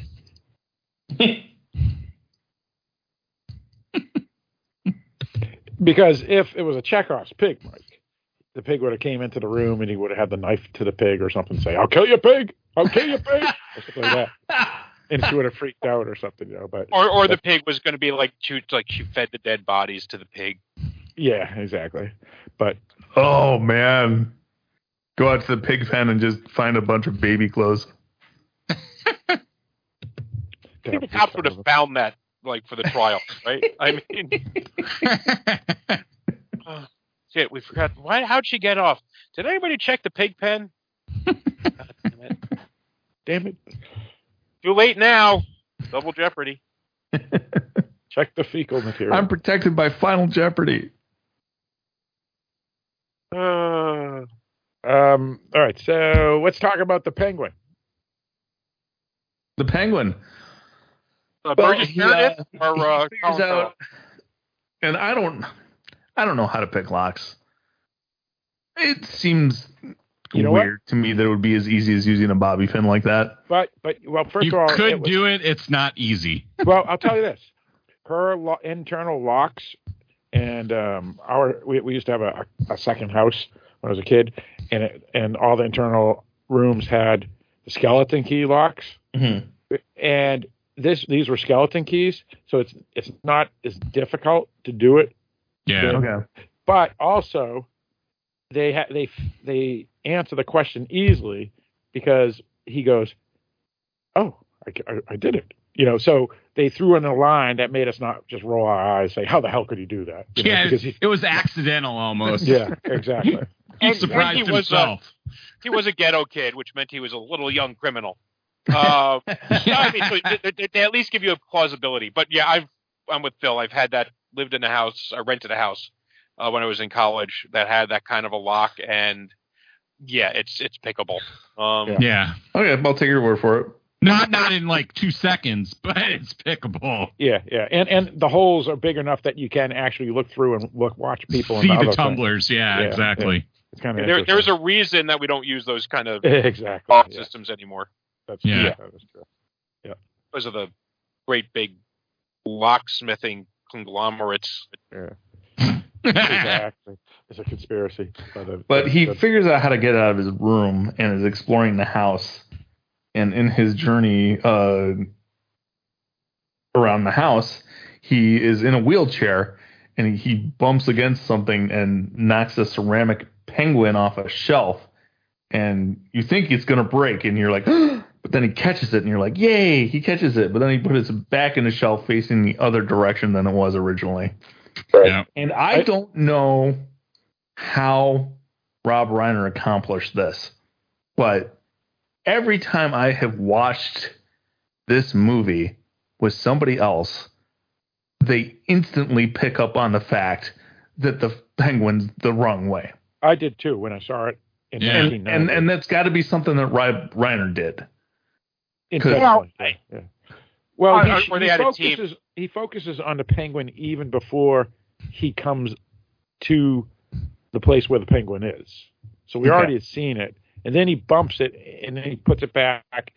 But the thing that's interesting about the scene is that payoff literally happens an hour later Mm-hmm. into the film, and that's when she uses the box and bangs his face. It's not immediate Mm-hmm. so I, I thought that that was pretty cool because I, because um, when I remembered the film, I thought it had he she figured it out like in 15 minutes or 10 minutes after the scene, but it's really like 45 or 50 minutes later that she she comes in and says, "I know I saw my penguin. He's not facing not facing south anymore." Well, and that's a great scene. It's tense because he falls asleep. He he gives up finally because he thinks that she's not going to come to his room, so he puts that knife under the mattress at that Mhm. point. And Right. it's just the tension of that scene is perfect. But but the is, whole i- are you sure for that- that's the, I think that's the second time though, Barrett. Right? Isn't the first time he gets the the drugs and then he he hears her coming back up the road and she he Yes. flies back in and then he's sweating because he thinks he's going to get caught. You remember that? So I think Right, but the peng- the penguin is when he has the knife. He gets he's got the knife, he's waiting for her and he's going to get her with the knife and he's waiting and waiting and she he expects her to come through the door but she goes to watch TV and then he falls asleep after he puts the knife in the ma- under the mattress and that's when he wakes up to her standing above him. okay. But that's that's the. I thought that was the. I thought the Or was penguin that the was the second first. Yeah, I think Penguin you're was both a little time. confused. Um, there are two times he leaves. I believe it's the second journey out when he finds the scrapbook that he knocks the penguin off the shelf. Okay. Yeah. But it's still later on in the film that it comes back and she says something about it. So it's the first time he goes out that he knocks the penguin off. Is it? And That's what yeah, I thought. and Yeah. she, right, and it's not until the second time because she she knows he went out, but doesn't know how he got out. And she says that, so she knew he was out because, and she mentions it because of the penguin. So she's known about it the whole time. We're waiting for that, and we as the audience, we know that's there. We're waiting for the other penguin to drop, right? And that's adding to the tension because we know he's going to get caught somehow at some point. She's going to see the penguin is is wrong, um, and turns out she's known all along. She picked it up right away, Mm. uh, and Right. then and then it was the second time that he goes out and sees the scrapbook, And he gets the knife. and and and and he has the knife, and and now she knows she has to lay Right. down. But And that's then, when she tells him about the penguin, right? yeah. that's when she Yeah. tells him about the penguin, and then that's when she injects him, and then he wakes up, uh, you know, with his with his feet between the the wooden block, um, and I'm uh, yeah. I- I'm surprised she didn't notice that he had swiped some of her drugs, especially if she's OCD. You know, because he had Well, a he whole. was very careful to kind of move it back into place. Yeah, that's So it looks yeah, right. that's going to be something that's harder, and it's on a shelf unless you're really like actually counting. right. Because it wasn't like she a- had like three packs. Right. It's not a, a claim p- possession like her penguin, nor is it a knife that she would usually grab to when she's cooking. Mm-hmm. So Or that's stabbing. fair. right. And I was going to say, Phil, I think one thing that might have helped with the penguin is that there are other little animals there, and Right. all or most of the little animals that we see are all pointing to the left side of the screen. Oh, that's what it was. That's how he did it. And then Uh, when yeah. you pick, and then when they put the penguin back, the penguin is not facing the same way as all the other animals. Yeah, yeah. Right. So that might be the the the, the cue that they used to let the audience know it was the wrong way. Yeah, right. Right. I think you're right. Yeah. Yeah. And and and even though it's quote unquote OCD, it you could argue that it's not even OCD because you know I mean when you have your I mean we all have our little uh, geek figurines that we got at conventions and stuff, and we have them. Well, I think the thing that makes it OCD is the fact she knows it's due south. Okay, that's that's that's fair. You're right. Not a certain direction, but due south. yeah, yeah, that's that's fair. Okay. Yeah, Gotcha. Well, which way would you have your penguin's face? whatever. Hmm. I don't have penguins. It, it's a it's a it's a poor penguin that's cut off from his family, and they all live in the south. Of course, he's going to look south. Wow. That's true. And I- Well, yeah. Now I know him. Mike's Mike's a weirdo too. Mike is a behavioral health. Of course, of course, you could also argue that he should be looking north because penguins are in the South Pole, and therefore every direction they look are going to be north. That is fair too. That is fair. Careful and mystic, guys. Mike's gonna lunge at you and yell, Jesus. Um, so, um, yeah. So she, if if those are things that she notices all the time because it's her little hobby, yeah, he he, he was he was gone for the moment he put it back the wrong way. Yeah. And to him, it was inconsequential, right? Like, who's yeah. who's going to notice this thing pointing a different way? So to him, he didn't even think about it. Right. Well, he probably didn't even notice that it was that it was a certain way. He didn't, even, you know. This No, not at all. He was just happy to Right. caught it before it broke. Exactly. Yeah. Which, by the way, nice catch. Sure was. yeah, yeah. It's just like when he was in Brian's song. I haven't seen that one. Yeah, I, I saw it like a long, long time ago. So I There, couldn't. there are a couple movies of James Caan's I need to catch up with. Well, I think I'm going to watch Thief this week because they're covering it on the film cast next week. Oh, all right. That's good. Yeah, I heard that one's pretty good actually. Um, that actually was a trivia question last night. A thief. as a matter of fact. oh Um, my God, does nobody care about your trivia, Phil? well, you know. Um, let's see. Uh, anything else that we wanted to bring up uh, in this film here? Well, can I go? I loved. uh We've already talked about it. I just loved a lot of the dialogue with the sheriff and his deputy, who is also his wife. Because everybody in the town is doing triple duty. There's Uh, that I don't know if that was in the job description originally. uh, you know, you have to help catch criminals and have sex with the sheriff. Um, Which is what she seemed like she rather been doing. She kept on Oh saying yeah. right. So they, they right because they're driving the car and she reaches over and, and starts grabbing at his crotch and he's like, "You're my duty. We're You're my deputy. You're not my wife." Yeah. Uh, but there was a line he walks in. He picks up. He's on the phone, uh, and he's saying it's something to the effect of, "Look, you put a Oh, you put a bench put, out. put a you put a bench in front of your store. People, People are going to sit on it. What can I tell you?" yeah, it, it was kind of like like in Jaws when when, when he's complaining about uh, the kids knocking over his mailbox or something. I forget that. Kar- karate chopping the fence. Yeah, that's it. That's it. Yeah, the karate chop and fence kids. Right. It's just such a random thing to say, and it just, but it adds character, it adds quirk. It tells you this guy is still doing something. His life is not simply bound up in the uh, in the misery novels, or Yeah. the not misery novels, in the uh, mystery Right. and Yeah, reading mystery novels. I, I So, got to say, yeah. his Farnsworth's best line, in my opinion, was when he's in the store asking about Wilkes, and he, he's ta- uh, the guy says, "Yeah, he bought, she bought a bunch of paper, and what type of paper? The type that you, you type type with, not the newspapers or something." And he goes, she, he goes, "That's not weird, is it?" And and he's already walking out the door. Nope, that's not weird at all. And because he already knows he's he's got the connection, and it's like, Right. all right, here we go. This is now we're we're, we're going. This is part. Uh, what what is it? Third third act. Here we go. Boom. Yeah. Yeah. I felt devastated that he died too. That was terrible. Yeah, me too. He got It was really shocking too because you know something bad's going to happen to him, Yeah. uh, but we haven't seen the shotgun before. Right. right. So the shotgun comes out of nowhere and blows a hole in his chest. You're just like, wow. Thank Yeah. God they didn't they didn't show his wife's reaction after she finds out he's dead. I wouldn't want to see any of that. That would have been terrible. She would have been Yeah, and like mass misery.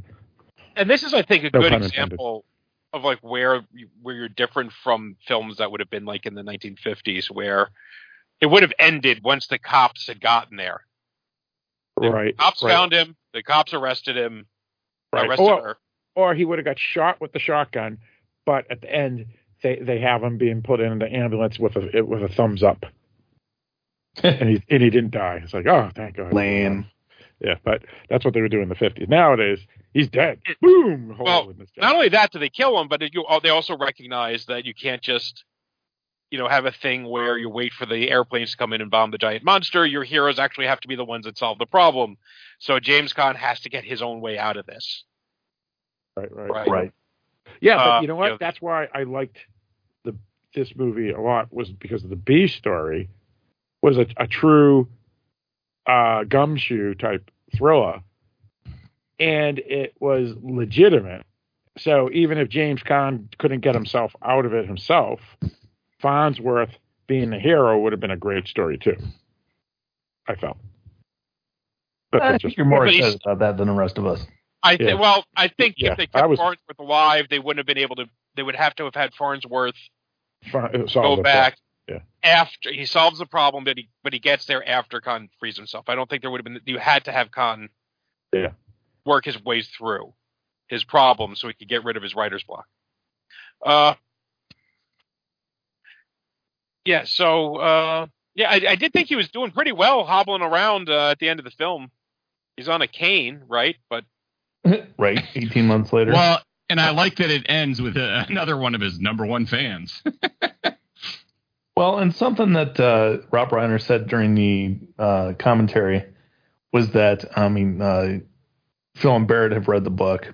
Uh, one of the main differences between the book and the movie is that in the book, she doesn't hobble him per se. She cuts Uh-huh. off one of his Cuts off a foot. Yep. Yeah. And Rob Reiner was saying that uh, they didn't want it to seem like Paul Sheldon lost. And if he, he gets his foot chopped off, he lost. Uh, whereas if he's, you know, got a limp, he still won. There was a price to pay, but he still won. Whereas if he lost his limb, that's that's losing. And that's why he explained that particular change. I actually like it better um, because he can heal from it, and a chopped off foot. i- Yeah, that's just yeah. I don't know. I just liked it better this way. Well, and also I, I like the fact that it's hobbled because you, you know you always have the problem uh, and the realism of chopping off someone, the blood loss, and all this other stuff, and Mm-hmm. and and and she'd need all this equipment and Just infections, and yeah, and all that crap. While well, while just hobbling him makes it as bad without all the the uh, drama around. Trying No, I, I agree. It's a great choice for the movie. Yeah, yeah. Um, one scene in the book though that I did miss, and I understand why they didn't put it in the movie, but I, I loved reading it in the book. Uh, was that there's a scene, um, in the book where she chops off his thumb with an electric kitchen knife, um, and then serves it to him on a birthday cake. See, to me, that's getting into '80s slasher territory, right? You could see Right. that on like the poster, Right, You know, right. like, for like "Happy Birthday" to me, and you know, so, I mean, for the end product of the movie, I understood why it wasn't in there. It, it doesn't make a whole lot of sense. Um, but I, I, I remember reading that Now, what, which, which scene is this again? What, what was it? uh, when she cuts off his thumb and serves it to him on a birthday cake. Oh yeah, yeah. and I'm glad they got rid of that too. I, I liked it.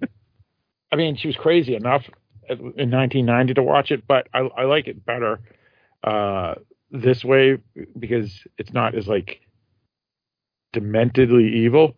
No, I think- However, I think, the, the adaptation choices they made were good ones. yeah, yeah. I mean, I mean, it, leaving in the baby thing makes sense about the finger and the and the the foot chop offs. Mm-hmm. but but I think that changing it for the movie the way they did it makes it uh, a little better because yeah, so A little less over the top. Yeah, yeah, Yeah. exactly. Yeah. A little Yeah. less over the top. That's that sums it up there. Yeah. I mean, I actually, I mean, I generally do like it when you get these movies and people go through hell and there's scars, right? There's something that's not just, oh, I got shot in the side, but if I need to run away really fast, I'll be able to do that. right. You know, um, or the old, I got shot in the shoulder and it doesn't hurt at all. You know, just, I, I, I like when you get characters where there's, where's when they're going. It's a horror film, right? And that that's horrific. It's that's kind of the point. And the characters walking away with real physical trauma. Um, unlike say, I don't know, Sidney Prescott, who was in like five Scream films, and you know, mentally problematic, but Right. otherwise is just perfectly fine. Uh, I I always loved the uh, the friend in the Fly who shows up again for the Fly too. You know, who's just completely deranged and has lost his hand, and you know, Yes. these things Yeah, yeah. have have actual impacts on people, uh, and not just psychological impacts. They're Mhm. ugly physical stuff there, even if it's just a scar. So, I, I, in a weird way, I do appreciate that. I do like that, and there is a, and there is a, we all have that, right? The, the notion that there's a, a horror to that of us going through an ordeal then we'll never be the same again. We, and we're all now at that point where, you know, sometimes you wake up and something hurts, and you're going, "Is this forever?" Is Yeah, is, this, is this ever going to feel better again? Yeah, so- exactly. yeah. Is this like this isn't like when I was younger where like it would be dead better by dinner time. Yeah. I And so remember yeah, so, uh, so that makes that those that, those pains more real. Yeah. Uh, one thing I wanted to talk about was the scene where is the one where she she she ends it with you. know, He didn't get out of the cockadoodie car. yeah. Um, because because uh, even though everybody laughs at that and it's a great line and everything, uh, one thing that really hit home for me this this watch is that she's fucking right. Um, That's true. like everything Yeah. she's saying to him about how he cheated with with the new book because he retconned the ending of the la- last one eh, because she ends that whole thing because everybody thinks she ends it with cockadoodie car but she doesn't she says at the end of the last book she was under the ground you have to start there That's and right. walks it out of the room and she's Yep. absolutely right Absolutely. Yep. You can't retcon. Well, this is where this is the uh, this ain't God. It's Godzilla films. You can't retcon. well, it's not Godzilla. It's not Star Wars. Somehow Palpatine returned. Right. Yeah, that was It's- ridiculous. Oh my god, that was so stupid. Who returned? Uh, it's- Oh, we're not Emperor talking about Pal- Star Wars. Palpatine. Palpatine. ever again uh Oh, oh, you know what? You know what her her language was like to me. Kevin Letts crumbs. you're right Yes. we actually got an email complaining about Kevin saying, "Did he actually say crumbs?" And it's like, and Oh, just- they can stuff it. yeah, that's why I Yes, exactly. reading- That's why I didn't Curse, bother doesn't have to reading it. curse. That's why I didn't. Look, I'll with I'll it, but- fucking swear with the best of them. I I enjoy the sound, uh, the feel of a good fuck coming out of my mouth. Well, you know, and But, here's uh, the thing: if somebody if somebody says something like if Kevin were to say to me, you know what, it it really offends me when you curse. Can you try not to do that? I'll try and respect that. Yeah. Um, I- you know, fine. Everybody's got their own it's, boundaries. it's, it's not Yeah. for everybody. I'd like to hear him say cockadoodie though. You know? now, now I want to hear that from him. Yeah, we'll, we'll have to ask him the next time we talk to him. I just I just tend to curse unless you ask me not to or I'm at work. Yep, exactly. Yeah, well, it's all about the audience, right? All about the audience. Actually, since I work from home, I I curse all the time at my computer, and I'm, I'm pretty sure you oh, did Oh, today your too, audience Barrett. is at But not home, right? You know what's funny about that? call. I, I didn't realize I was not on mute the other day, and I was working on something, and I was like, "Damn it, fuck! Why won't this work?" dude, dude, dude, dude, we, dude, one, one of the Indian folk where it was was not on mute. This was this was like a, a year ago, and I wish I remember who it was, but it was a woman, and she started swearing her. She's going, "You motherfucker!" And it's like she's yelling at like her husband or something in the background. It's like, "Holy shit!" And so Ratu was like all pissed, and she, okay, she goes. You have to be on mute, and you can't use this language ever again. and so she had to mute the person because the person didn't even hear her. Telling it was like, oh, so embarrassing. Oh my god. It's hilarious. Uh, I actually knew somebody who uh, my my company was a local company. We got acquired by a bigger company, and uh, so one of the guys I know, the guy who actually got me the job at the company, uh, went to the meetings where they where they were discussing uh, future plans. he actually got up in a room full of like the executives and everything, and told about how it's important to keep um, the the people who are involved with the product, involved with it, since they had the experience, and, and don't don't farm it out to a bunch of fucking Indians. Oh, whoa, whoa, ah! you can't say that. Whoops. If this is where I would have asked the, the nice Indian lady if, if she could teach me some of the swear words in her language. That's true. Yeah, yeah. Clearly picked up the best powers. I don't know how we got off on that. Sorry. Good tangent. Oh, we're talking about cursing. That's what it was. Yeah, but we're talking about Kevin Letts and Crumbs. Crumbs. The Cock-a-doodie car. That's that's got to be one of the best line deliveries ever. It is. It is. Because it's so ridiculous, and yet it's all true. Perfect. Yeah. yeah, exactly. You start. Uh, she is absolutely right. And as you said, she's absolutely 100%. Oh, oh, and then then he corrects. her. He says, "Oh, you mean like cereals?" I'm not stupid. I know what they are. Or Listen something. here, Mister Man. Listen here, Mr. Yeah, Man. Mr. Yeah, that's right. cliffhangers. He called them cliffhangers, and, she, and they're also called cereals. I know that. Yeah, that's it. That's it. Mr. Man. Now, now you tell me that doesn't sound like a professional podcaster. That's awesome. So you can- Yeah. But but yeah, I mean I mean he, he was being a little condescending there, and then she, wasn't- He she was. wasn't going to take it. She wasn't going to take it. But then again, that, Mister Man. God, she's so great. yeah, yeah, she's awesome. And and and but you know what? She deserved to take the right to the head after what she did to his manuscript. Yeah. Yeah. Imagine that. that- You know what? The the legs were bad, and all the other stuff was bad. But to burn the one copy after all that fucking work, and he has to rewrite the whole thing from scratch after because of some stupid stupid superstition he had, where he goes, "I only have to, I only can have one copy," and she knew it. That bitch. Well, in fairness, this She is also going back. Well, there's You know- there no there's a great line at the end of the movie though when he when he burns the mystery book and he just right before he lights it on fire he just looks right at her and says, "I learned it from you." That was awesome. Which just But she made me takes a think lot of to kill. She, she takes a punishment, man. she does. She she's does. she's a well built woman, man. She's not fragile. Yeah, she, yeah, No. she's a linebacker. consider that she pried open the car door, hauled his ass out of there. I don't think he's a small man, Right. Uh-uh. and and dragged his ass, like carried him over her shoulder hmm through the snow. Yep. Yeah, You know, she's not a yeah. dainty wallflower. Abs- Exactly. Right, we saw we saw we saw uh, Red Farnsworth looking like a jackass trying to get through the snow, and his wife's laughing at him. and he's and, uh, inches from the car. Oh. I'm enjoying myself. That's right. That's what he said. That's awesome. Inches from the car. Know, right. Yeah. Yeah. That's devastating, and he knew it too. He's a good policeman. He goes- And, and oh, it's, the wife's a wise ass too. It's probably it was probably just weather or something. It could have been the weather. It could have been the snow, but it could be something else. And he was right. he was right. He was doing police work. That was awesome. Crazy, crazy. But, um, duty snow.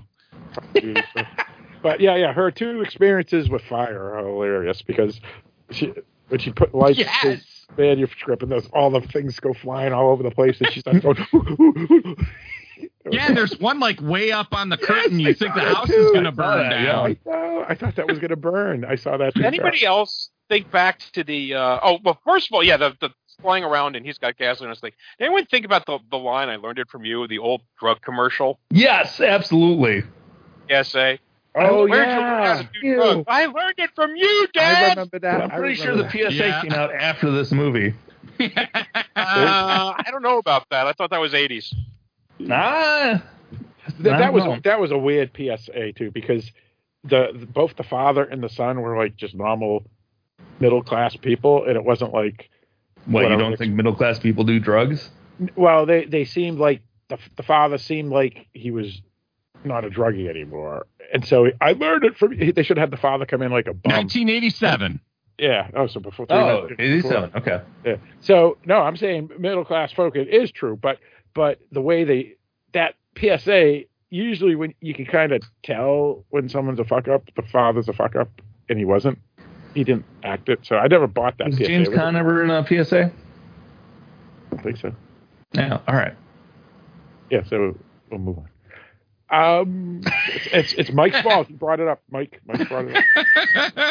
Like how I did that? No, that was subtle, wasn't it? It was well. Yeah. You know what? You know where I got that from, Phil? I got it from you. What the non sequiturs? Yes. Yeah, very well. I learned it. I- At, I- I learned it while I was playing trivia at the bar. I, I, I've taught you well, Mike. I've taught you well. I learned it after studying the geographic origins of every single actor in a movie that's ever been made. Norwegian. Um. Uh, all right. Oh, um, oh yeah. Now, Mike. What, the last thing before we, we do start wrapping it up. Uh, Lauren Bacall, explain. Yeah. I just didn't find her that performance that great. It's just a bit part. It doesn't matter. It served its purpose. Yeah, it just felt like she like got a day to come in, read her lines, and left. It, Well, it did say with Lauren Bacall, so you know. because it's fucking Lauren Bacall. Right. True. So, all right. So here's the question. Before we get to the wrap up, here's the question. Okay. And we know we know one person's answer.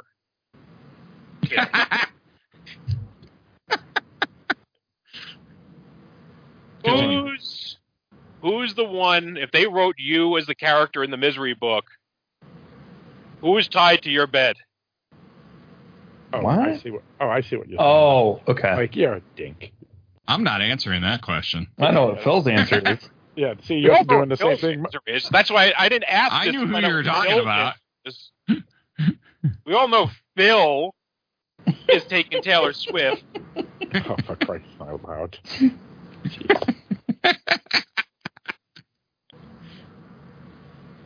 Uh, I would say Mike would take. Um, oh, uh, Queen Marjorie.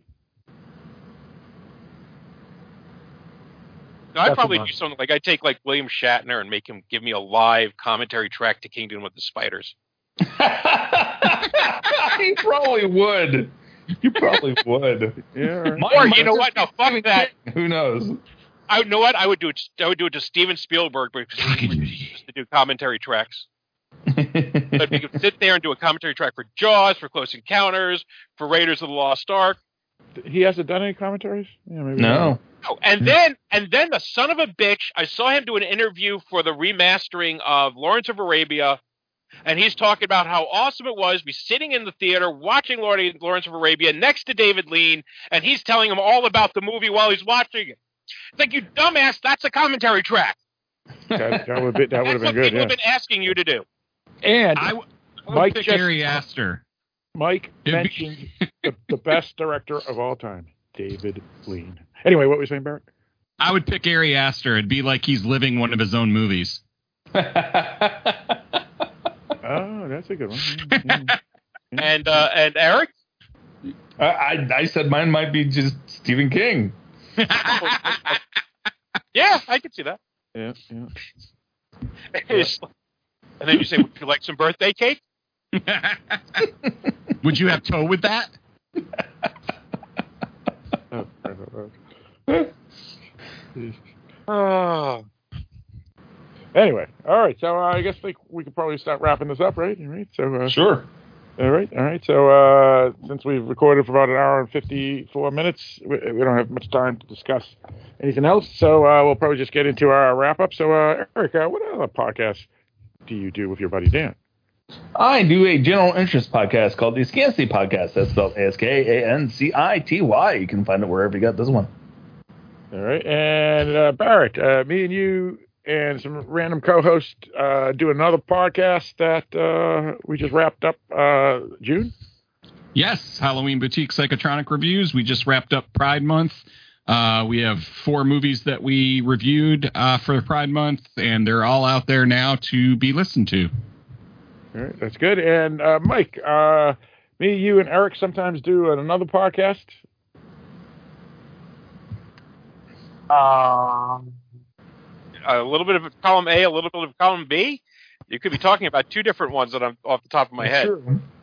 Uh, the, the the the one that we do not not not too often, but when we we get time to do it. so that would be the Cinema a la carte podcast, where we review movies that are not necessarily dark discussions material, but usually still something genre related. Uh, so, for instance, Uh, we have reviewed Lateral. We have reviewed um, Jack Reacher. We've keep going back to Tom Cruise movies. I don't know why. Uh, we've reviewed uh, Flash Gordon. Yeah, we've reviewed Starlet. We've reviewed Inside Out. So it's whatever happens to strike our fancy at that particular time. We each take turns picking a film. Uh, we have another science fiction film that was my choice as the next one up. Um, so that comes to semi monthly. Basically, was always intended to be a podcast to do when we weren't didn't have a regular second podcast going on at the time. Indeed. And Eric, uh, me, you, and Mike uh, just brought up doing another podcast. That is one of the reasons why Cinema a la carte is temporarily on hiatus. Yeah, unfortunately, we're continuing with Bullets, Brothels, and Bots, uh, Westworld podcast. That's right, and we do that weekly uh, until the season end, which will be, I think, the Not 15th soon of enough. August or something like that. I guess Yeah. you're not enjoying the newest season, Eric. No, but I'm I'm the odd man out on this. Well, it's it's not you know it's not unfair. Put it that way, Eric. It's not unfair.